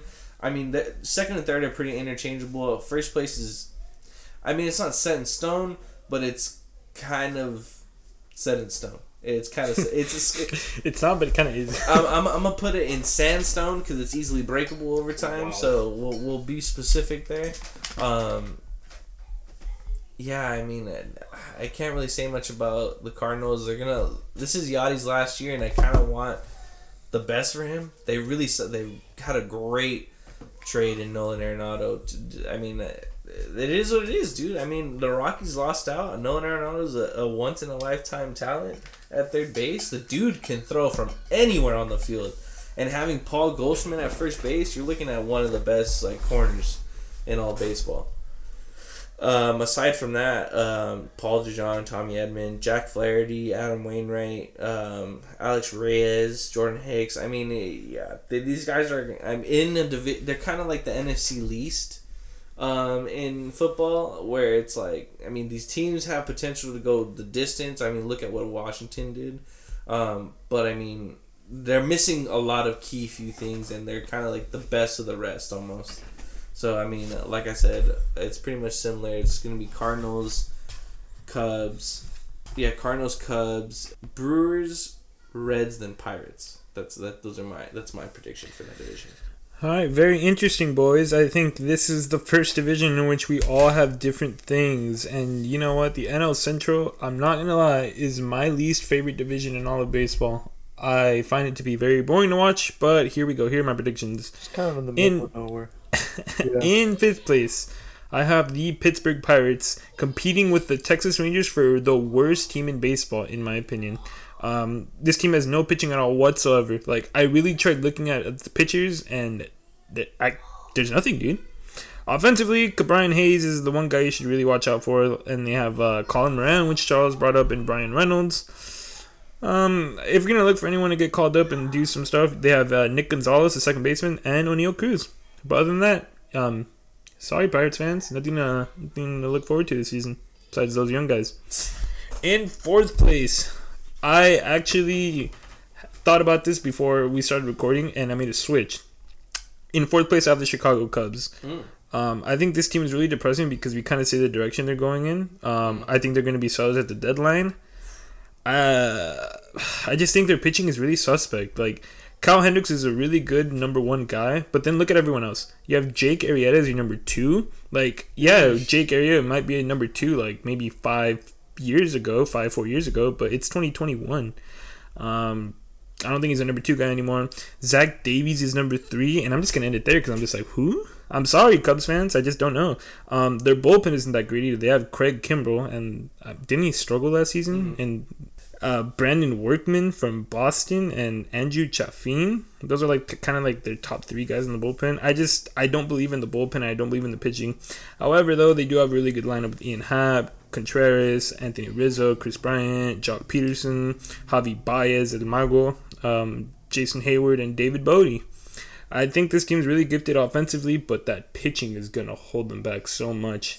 And like I said, sells at the deadline. I think it's just gonna all go downhill from there. Um, so that leaves the third place team, the Cincinnati Reds. Uh, they don't really have pitching either, besides like Luis Castillo and Sonny Gray in that rotation. But their bullpen's actually like I was I was taking a look at it. It's kind of better than uh, I originally thought. They have Amir Garrett, Michael Lorenzen, Lucas Sims, and Sean Doolittle. I think that makes for a pretty decent bullpen. And they got um, Cam Bedrosian and Noé Ramirez, who were both uh, bullpen arms in the Angels. And they're pretty reliable, honestly. They're serviceable arms.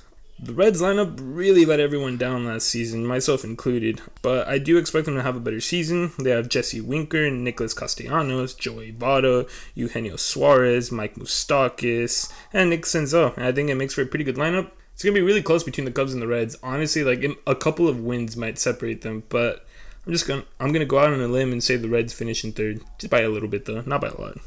In second place, and this is probably the uh, the hot take, but I have the St. Louis Cardinals in second. like, I feel like they, they need a little bit more to be a really good team. Yeah. Um, let's start with the rotation. Jack Flaherty, amazing. But then after that, you have Adam Wainwright, Carlos Martinez, uh, Miles Mikolas, Kwang Hyun Kim. Like, it doesn't really scream like it doesn't scream an amazing rotation. Their bullpen's good. Alex Reyes, Ryan Helsley, Jordan Hicks, who throws heat. He throws like 100, 101. Um, Andrew Miller, he's on the he's on the Cardinals, and uh, Giovanni Gallegos. I took a little bit of a deeper look into their lineup, and I don't think it's that good. Honestly, yes, they got Nolan Arenado to complement Paul Goldschmidt, and they have Tommy Edman, who I'm kind of high on, and Harrison Bader. But like the rest of the team, like we got Paul DeJong, Dylan Carlson, Tyler O'Neill, Justin Williams, and an aging Yadier Molina. Like I just like I don't know. I'm not completely sold on this lineup. You know, aside from like two or three guys, I can't count out the Cardinals because they're an annoying little team that always finds a way to hunt for a playoff spot. So it wouldn't surprise me if they win the division, but I'm just I'm not picking them as my winners, which leads me to my number one team being the Milwaukee Brewers. Oh. I think this team has some solid pitching despite never making a move to kind of make it better.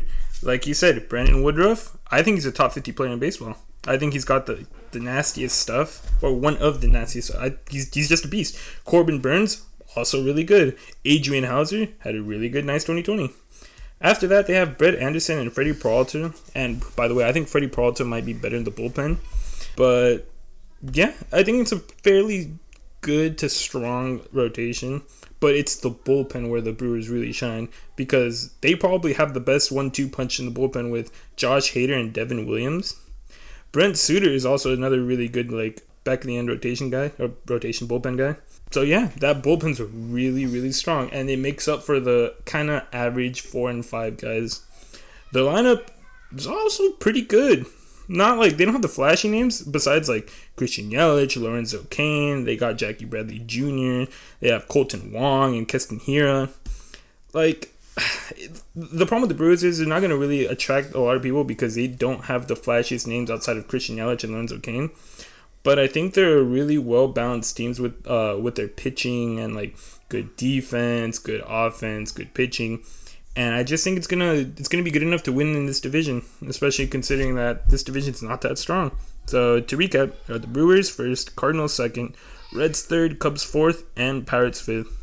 So that takes us to our final division. These two guys, Charles and Dario's favorite divisions, the National League West. And representing the National League West is going to be the fan of the defending world champions, Los Angeles Dodgers. Go ahead, Charles, take it away. I'll never get tired of hearing that. Mickey Mouse ring. Uh, I'm kidding, I'm kidding. Go ahead. uh, yeah, I'll, ne- I'll never get tired of hearing that, and uh, yeah, I can't I can't complain.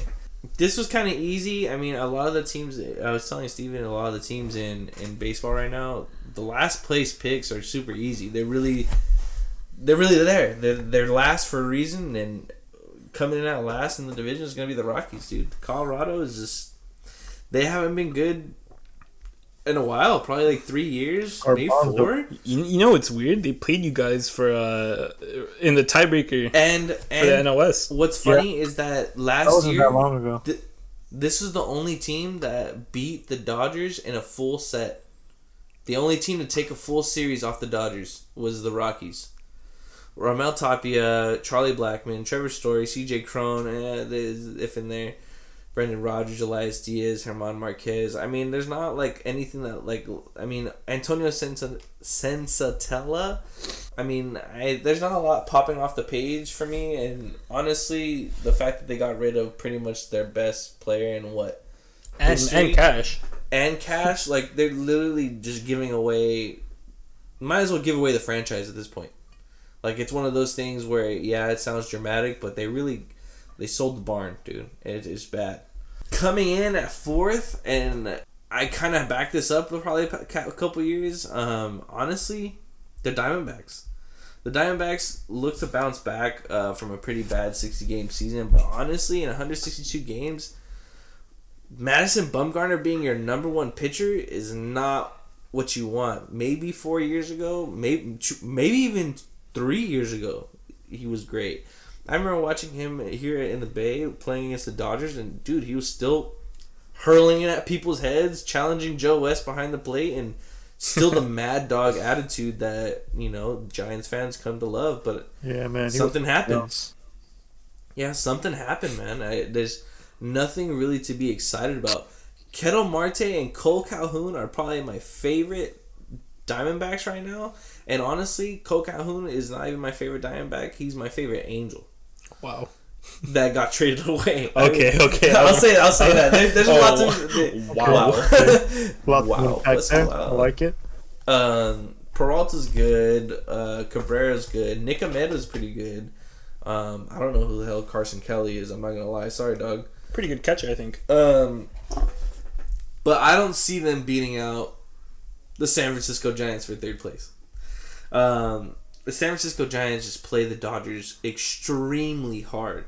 This is why I always like saying that they're going to be in third place. I can put them even at second, but I mean, in the past two years, watching the, the Padres just build up a super team almost, I, there's not much I can really do to back up the Giants becoming that good. They do have Tommy Boy from the Angels, which I mean, I watched Tommy La Stella with the Angels, and he was one hell of a player. Donovan Solano, Mike Yastrzemski, Alex Dickerson. Shout out Buster Posey, happy birthday, brother. Um, Birthday, Buster. Brandon Belt. Brandon Crawford was is kind of underperforming the past couple years. Mauricio Dubon, Kevin Gausman, Johnny Cueto. Honestly, like I, I this is what it's funny because Dario said this a while back, but pretty much we the Dodgers and, and Giants have been swapping players like nothing. I mean, going back to Jackie Robinson. I mean, that's one of those things where, um, you know, like Alex Wood, Jake McGee, those are guys are gonna be really good to be putting in, and could could give the Dodgers a run for their money in something.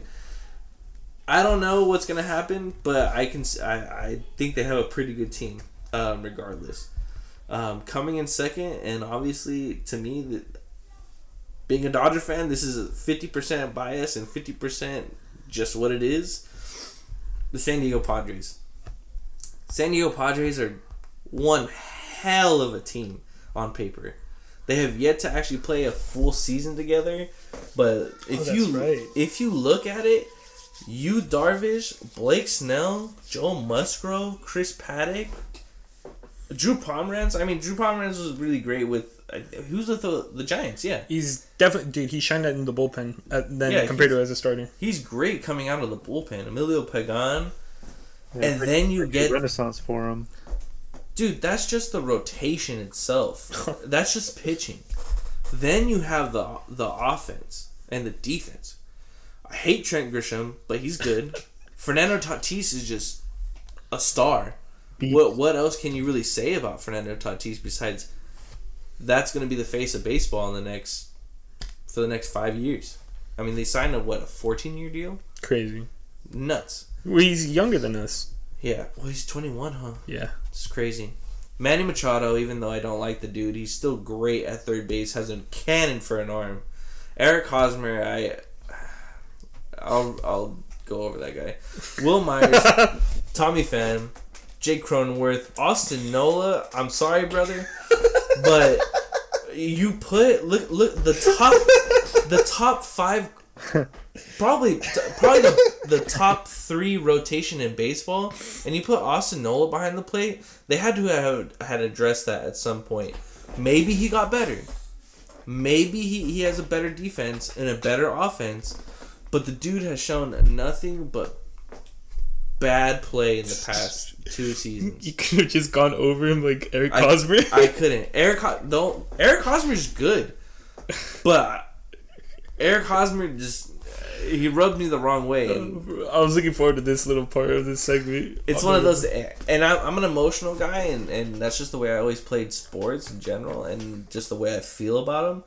But I mean, yeah, that's for me. That's just not where it's at. I mean, Austin Nola is probably one of the worst catchers in the National League. Right now. I'm sorry.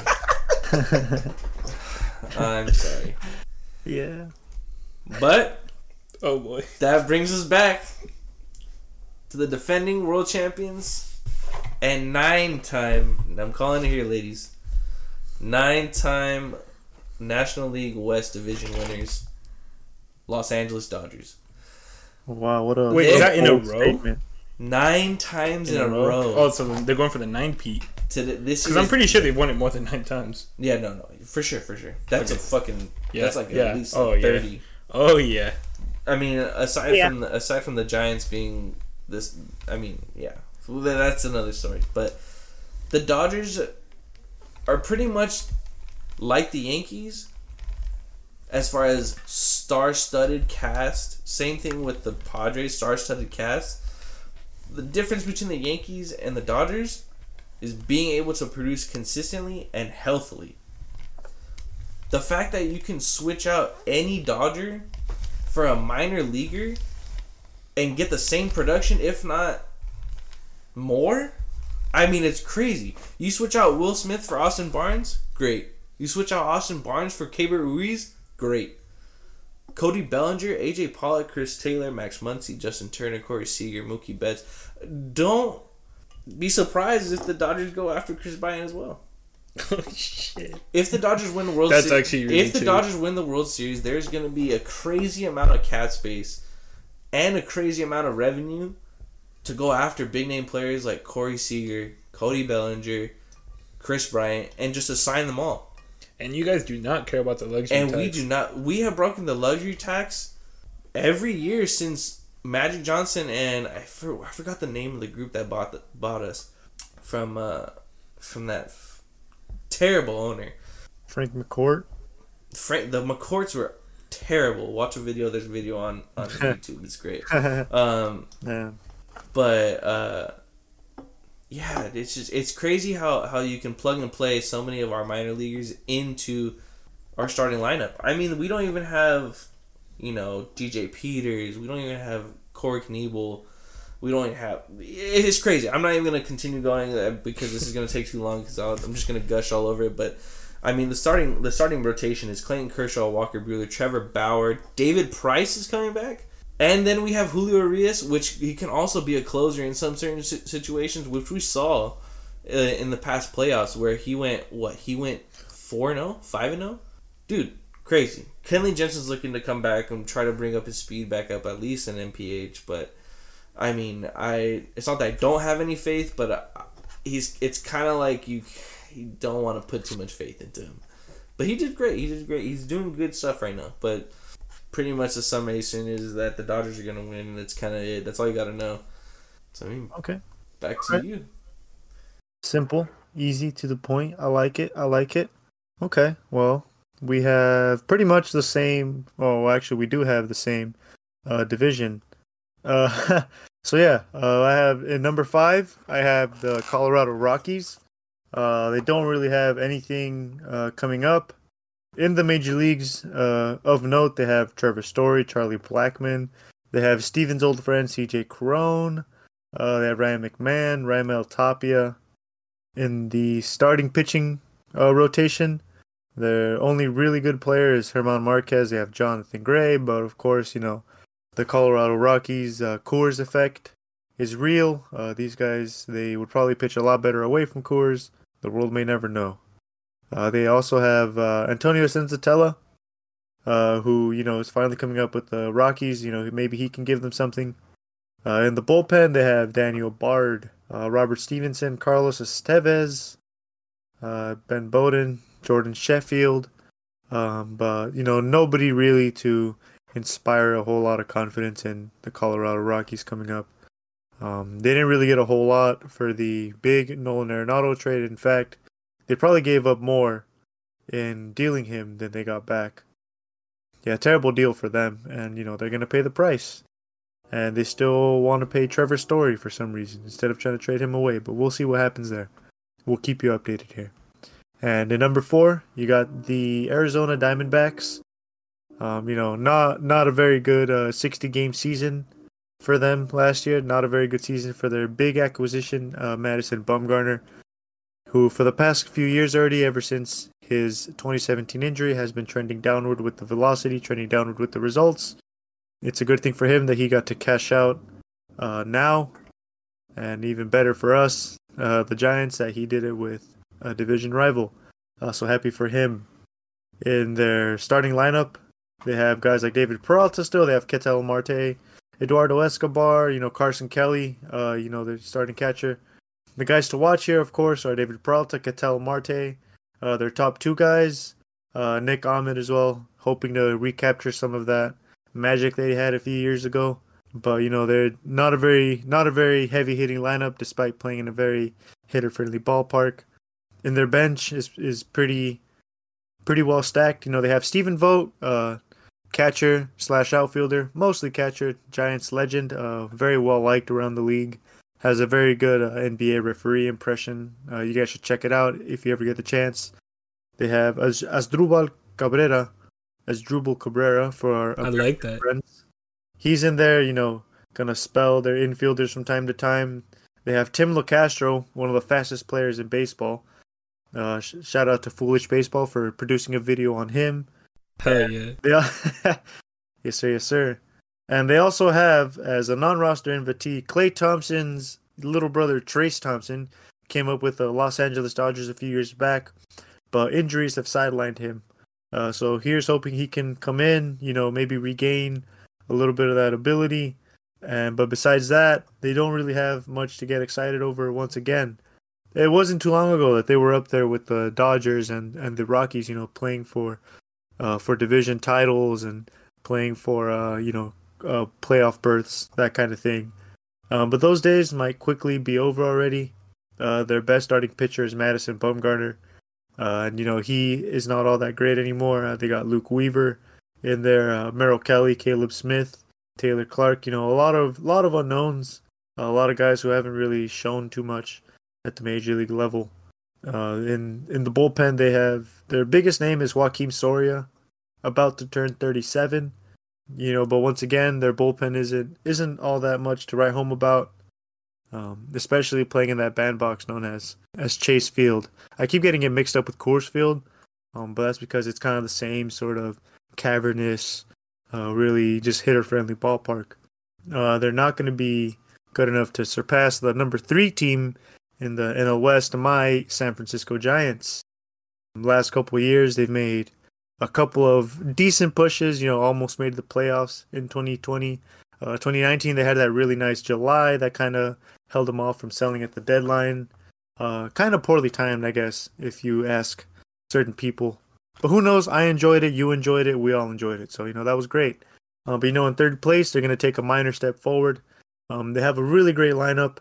Um, they're not going to, you know, blow you away with huge like batting average or like home run statistics. But you know, they have really solid guys. They can put the ball in play. They can, you know, get a lot of hard hits, get a lot of runs. Um, you know, they have, you know, Tommy La Stella, Angels legend, Steven. You know, you know that guy. We got him from Oakland uh, on a two deal. Great deal there. Uh, you know, you got, you got Mike Yastrzemski, you know, new MVP candidate. He's been showing out. You know, 2019 came up, relative unknown. 2020 kind of solidified it. 21, you can say that's going to be like his prime year. Uh, you got Donnie Barrels in there, Alex Dickerson, uh, right there in a platoon.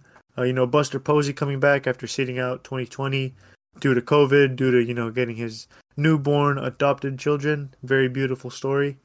Uh, he's back. They still got Longo there, Brandon Crawford, Mauricio Dubon, and their bench too. They have a really solid bench. Uh, you know, they got Brandon Belt there platooning at first base with Wilmer Flores and Tommy La Stella.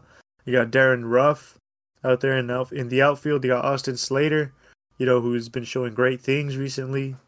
Um, you know, fulfilling that promise. Hopefully, we can see him show out, get a bigger role as the season progresses. Um, you know, a big question for them is going to be a starting pitcher. Uh, after Kevin Gausman. uh, you know, who's by default, you know, going to be their ace for the season, their opening day pitcher.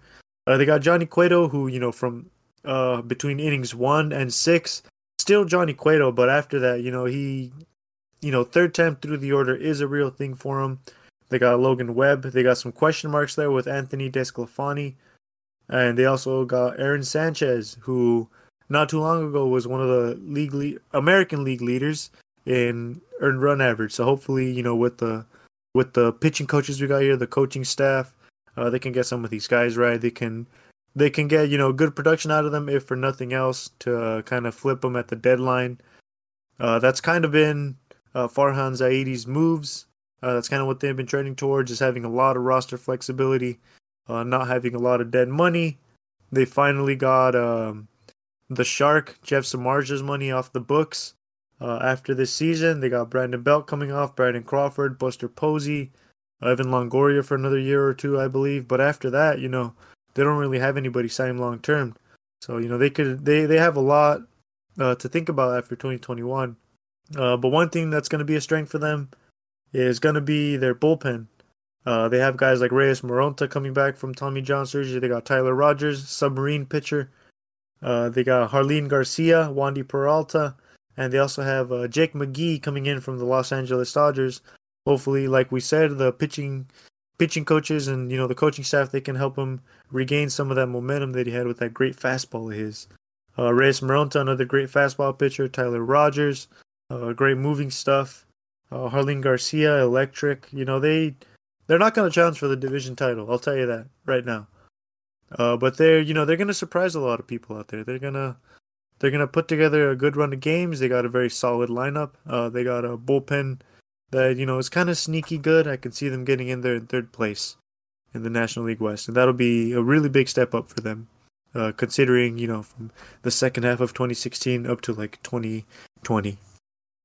And in second place, uh, you know, huge dogfight at the top, uh, but I don't think second place goes to anybody else but the San Diego Padres. Um, they have a great, great lineup with Fernando Tatis Jr., they have Manny Machado in there, Eric Hosmer. They got Tommy Pham from the Rays recently, Wil Myers, uh, Trent Grisham. You know, uh, great young talent. Great young talent all up and down the lineup, actually. Like their their oldest player is Tommy Pham, who they just got. Uh, you know, it's hard to believe, but Wil Myers is 30 already. You know, their their starting pitching is great. They just picked up Yu Darvish and Blake Snell. That's just insane. For you know, for for this division in general, it's going to be it's going to be a lot of competition at the top. So you have Yu Darvish, Blake Snell, Joe Musgrove, not to mention Chris Paddack, one of their top pitching prospects in their whole system. Uh, their bullpen is great too. Drew Pomeranz, Emilio Pagan. They got Mark Melancon, uh, old Giants friend. I wouldn't say Giants legend, but uh, old friend. Uh, so you know they got Craig Stammen in there as well. So they're hoping to make some noise. Uh, they're hoping to build off a short season uh, playoff berth last year. A lot of people felt like they arrived. A lot of people feel like they got a lot better, and they were already one of the best teams last year. Um, but of course, uh, they're going to be no match for the first team in the division and arguably the first team in all of baseball, uh, the Los Angeles Dodgers. Um, the rich got richer after winning a finally a World Series championship, uh, first time since ni- Yeah. Shut up. The first first time since uh, 1988. You know the Giants have won three in that span the last decade, but whatever. Um, the first team of the division is going to be the Los Angeles Dodgers. Um, they have that great lineup with Mookie Betts at the top. They got Corey Seager, Justin Turner's back, Cody Bellinger. You're gonna have to sign him pretty soon. Will Smith, uh, Max Muncy, AJ Pollock, Pollock, and of course the rookie Gavin Lux. You know a lot of promise there. Um, they they now they have Chris Taylor coming off the bench. You know which is great. You know great talent there. They have Austin Barnes at catcher, off the bench as well. Uh, they have Edwin, Edwin Rios coming up, uh, Zach McKinstry, Matt Beaty. I mean, wherever you look, uh, you can you can find a guy that you can plug into the starting lineup. No trouble. You know their big their big acquisition this year was of course uh, Trevor Bauer, uh, Cy Young Award winner from the Cincinnati Reds. Uh, one one can say that uh, it was a little bit assisted by foreign substances. Uh, I guess one can say when I say one can say, I mean Trevor Bauer can say because he's kind of said so himself that he's been using that kind of stuff like on the down on the down low. You look at the uh, spin rate numbers from one year to the next. Uh, there's definitely a correlation, but besides that, they also have uh, Clayton Kershaw. Uh, you know, great, great pitcher, one of the greats the game has ever seen. There's Walker Buehler, uh, great young uh, stud coming up. Uh, he showed out last year. Julio Urias, David Price is back. Um, their bullpen is, of course, still very strong. They have Kenley Jansen, Blake Treinen, uh, Corey Knebel, Dustin May. They're they're just wow. As a Giants fan, I hate to say this, but you know they're they're definitely going to be in contention for a good couple years to come as well after this. But for this year, they will finish in first place in the division. Uh, so all in all, uh, you know, going back to going back to like ninth grade English, you know, finish your paragraphs with all in all. But um, yeah. So we have in first place the Los Angeles Dodgers, in second place the San Diego Padres, in third place my San Francisco Giants. Fourth, you got the Arizona Diamondbacks, and in fifth place the Colorado Rockies. Wow, wow, wow. This is a very easy division to call because we all have the same. Spoiler alert, we all have the same standings. So I'm just going to rapid fire these because you guys did an excellent job covering it and you guys definitely know more about this division than I do. So here we go. Like I said, fifth place, we got the Colorado Rockies. Pretty easy lock. Um, their starting pitching consists of Herman Marquez, Jon Gray, and Kyle Freeland. All three guys that I can see being dealt, or at least like one of them. So I expect them to trade him to teams like the Twins, the Cardinals, the Brewers, or the Angels. Um, in the bullpen, they have Daniel Bard, Mychal Givens, and Robert Stephenson, if you want to look up those guys. And then offensively, Trevor Story, who is going to, I think he's a free agent after this year. Um, Or something, yeah. yeah, so they might even, they might deal him at the deadline. Uh, Charlie Blackmon and CJ Cron. So yeah, uh, Colorado, I'm sorry, fifth place. In fourth place, the Arizona Diamondbacks. They actually have a pretty uh pretty nice rotation. Um, I'm really high on Zach Gallen. He's expected to return from injury in late April. Whoops, my bad. Um, Luke Weaver. Um, is, pretty- is all right. Madison Bumgarner. I think he's way too good to to stay as bad as he was last year, and I expect him to bounce back. And they have Caleb Smith. So that bullpen is god awful. I think that actually might be the worst bullpen in baseball. But here's some guys to look out for. You got Joakim Soria. You got Stefan Crichton. Crichton. I don't know how to pronounce his name. Kevin Ginkel.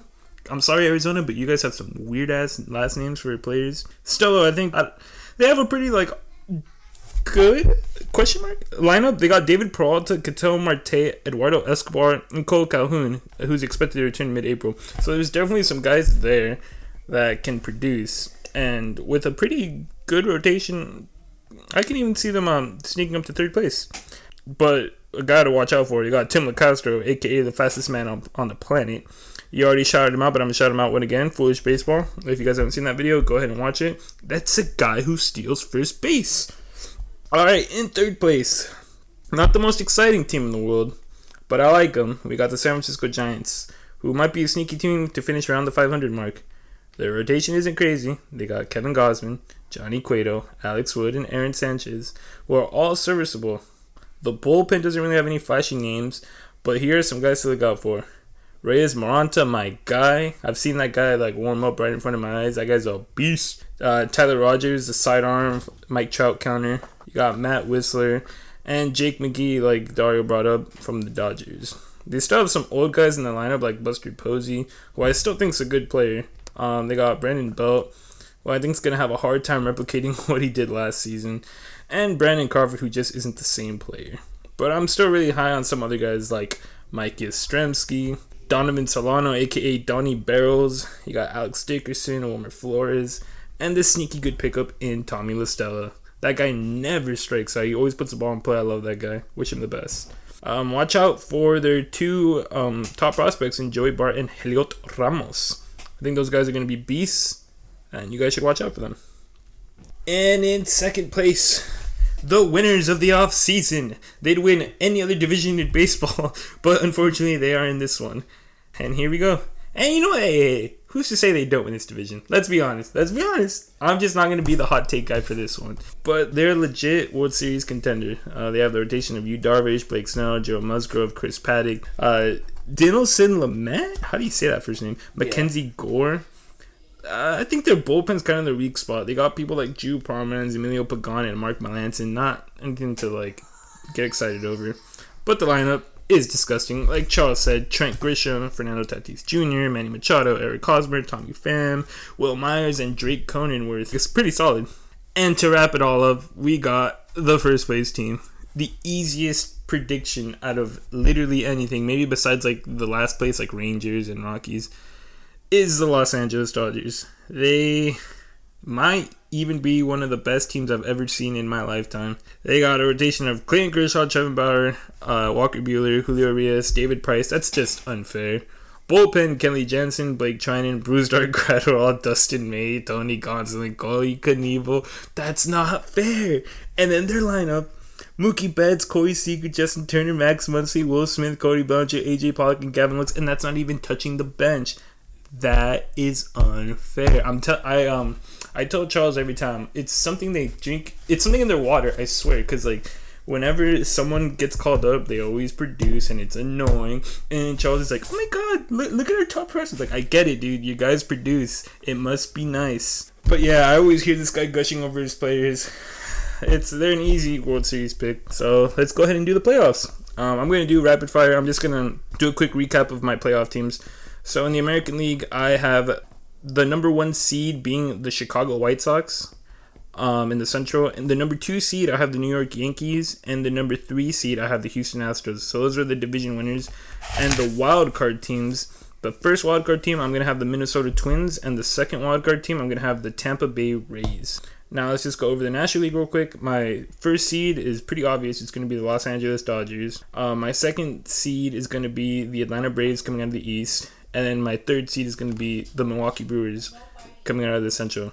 So my two wildcard teams, I think it's pretty easy. Wildcard one, the San Diego Padres, and wildcard two, the New York Mets. So it's going to the wildcard round uh, between the Rays and the Twins. Um, the Rays are at the Twins, and I have the Minnesota Twins finally breaking their drought and moving on to the next round. For the National League wild card, it's gonna be so good. The New York Mets versus the San Diego Padres in a one game. Yep. In a one, it's just one game, one game, and it's the Padres at home. I think the New York Mets are gonna win because Jacob deGrom in a one game that determines everything. They're gonna win. They just like it's gonna be what Jacob deGrom versus. Probably uh, Darvish or it's Snell. probably- it's gonna be either Blake Snell or Dinelson Lamet. Lamet? Yeah. You you put Lamet Well, the start, prob- the but the but the one game though. The problem here is that Dinelson Lamet is going to be coming off of an injury this season. This past yeah, but you got Darvish and Snell. How do you not start those two guys? That's true. So who knows? Anyways, I have the Mets winning regardless. Okay, so the division series, we have the Minnesota Twins visiting the Chicago White Sox, and I have the Chicago White Sox beating them and moving on to the championship series. And the Houston Astros versus the New York Yankees, two teams that I despise, with the Yankees hosting them, and I have the Yankees winning. So for the National League side, we have the Mets and the Dodgers in a best of five, with the Dodgers hosting them. I have the Dodgers beating the Mets. And we have the Brewers and the Braves, with the Braves hosting them. I have the Braves winning. Now moving on to the top four teams, the championship series. We have the Yankees visiting the White Sox, and I have the White Sox making the World Series. And in the National League, we have a rematch between the Atlanta Braves and the Dodgers. I have the Dodgers moving on, shocker, to the World Series. So here we go, my World Series matchup for the 2021 season. The Chicago White Sox versus the Los Angeles Dodgers should be an amazing series. I can see it going six games, but the Los Angeles Dodgers are going to be repeat champions. I'm sorry, that was anticlimactic. Go ahead, Charles. Let's, your playoffs.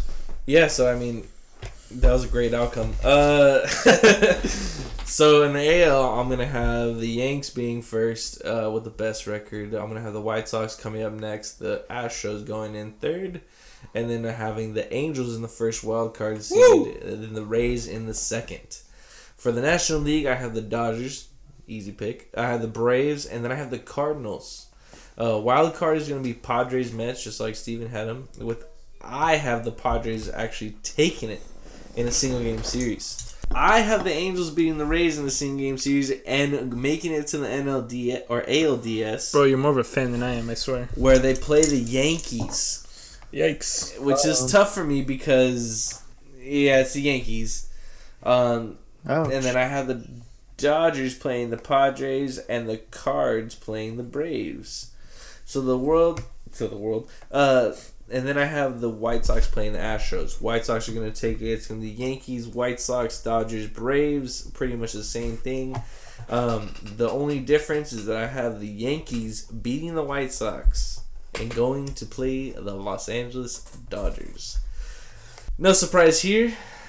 I have the Dodgers winning the first Yankees Dodgers World Series in this decade, in this century, actually. So, back to back, finally a claim to fame, God, we're so boring. and I can rest.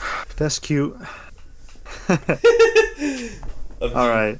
All right. So, very interesting predictions from both of my guys over here.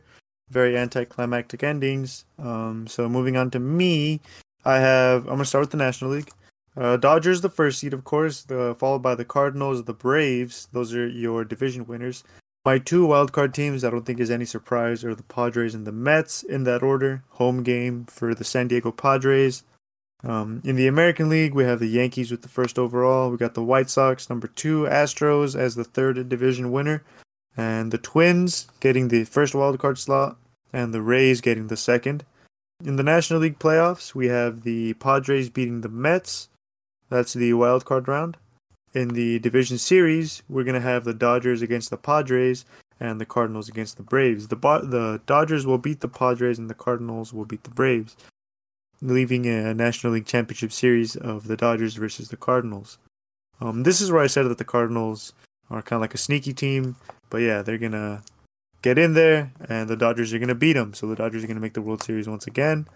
And from the American League side, the Twins and the Rays. I believe that the Twins are gonna beat the Rays, uh, regular season baseball teams, uh, coming down to one game, and they're gonna face the Yankees in the National League Division Series in which the Twins will still be unable to get past the Yankees. And in the other side of the American League bracket, we have the White Sox and the Astros. In the other division series, uh, the White Sox will beat the Astros. In the championship series, the White Sox will prove to be too inexperienced and will fall to the New York Yankees. And in the World Series, we got the very icky and very gross Dodgers versus Yanks uh, World Series. However, I have the Yankees beating the Dodgers in seven games. You did it! You did it! You real did it. Damn. Okay. You guys are so boring. You know, surprises surprises abound. Well, actually, I I originally had the Cardinals like beating the Dodgers, Um, but that was when there Honestly, were, but that was when there were eight teams in the in the playoff picture. Dude, it, um, we were at the edge of our seats right now when you were kind of talking the NLCS. We were like, "Oh no, he's gonna do it! He's gonna do it!" And then like you took like a like a little one eighty. That'll be interesting though. I think, I think Chicago versus Dodgers is more interesting. Oh hell yeah, it is. Yankees versus Dodgers is definitely the like the. I mean, they've said that for the past three seasons that it's going to be the. I don't want to see that. And honestly, even though I don't want to see it, it's going to happen. I'm a Yankees doubter this year. Really. Well, I mean, I obviously have them as a Who isn't? The sec- well, it's just I don't know. I just I, I, I'm not I'm not a believer. yeah. I think I just think the White Sox are the best team coming out of the American League. All right, ladies and gentlemen, that is gonna do it for our first episode. This was a long episode, probably Yeah. gonna be the longest one we ever record because we had so much content coming out. We actually took a lot of time to prepare for this. Um, a lot of behind the scenes stuff we've been working on. So I really appreciate you if you stuck around to the very end. Yeah. Make sure to follow us on Twitter at Chalk It Up Show. Um, you get to interact with us, ask any questions, all that fun jazz, and we will see you in like a week, a week and a half. We'll, we'll see. Yeah, yeah, week week and a half. It was great talking to you guys. It was great to be here. Uh, I love to share sports It's and a a good brew, first show, for I hope sure. to do it more. You know, Absolutely. can't wait. All right, so thank you everyone for stopping by, and we will see you next time. Bye. Peace.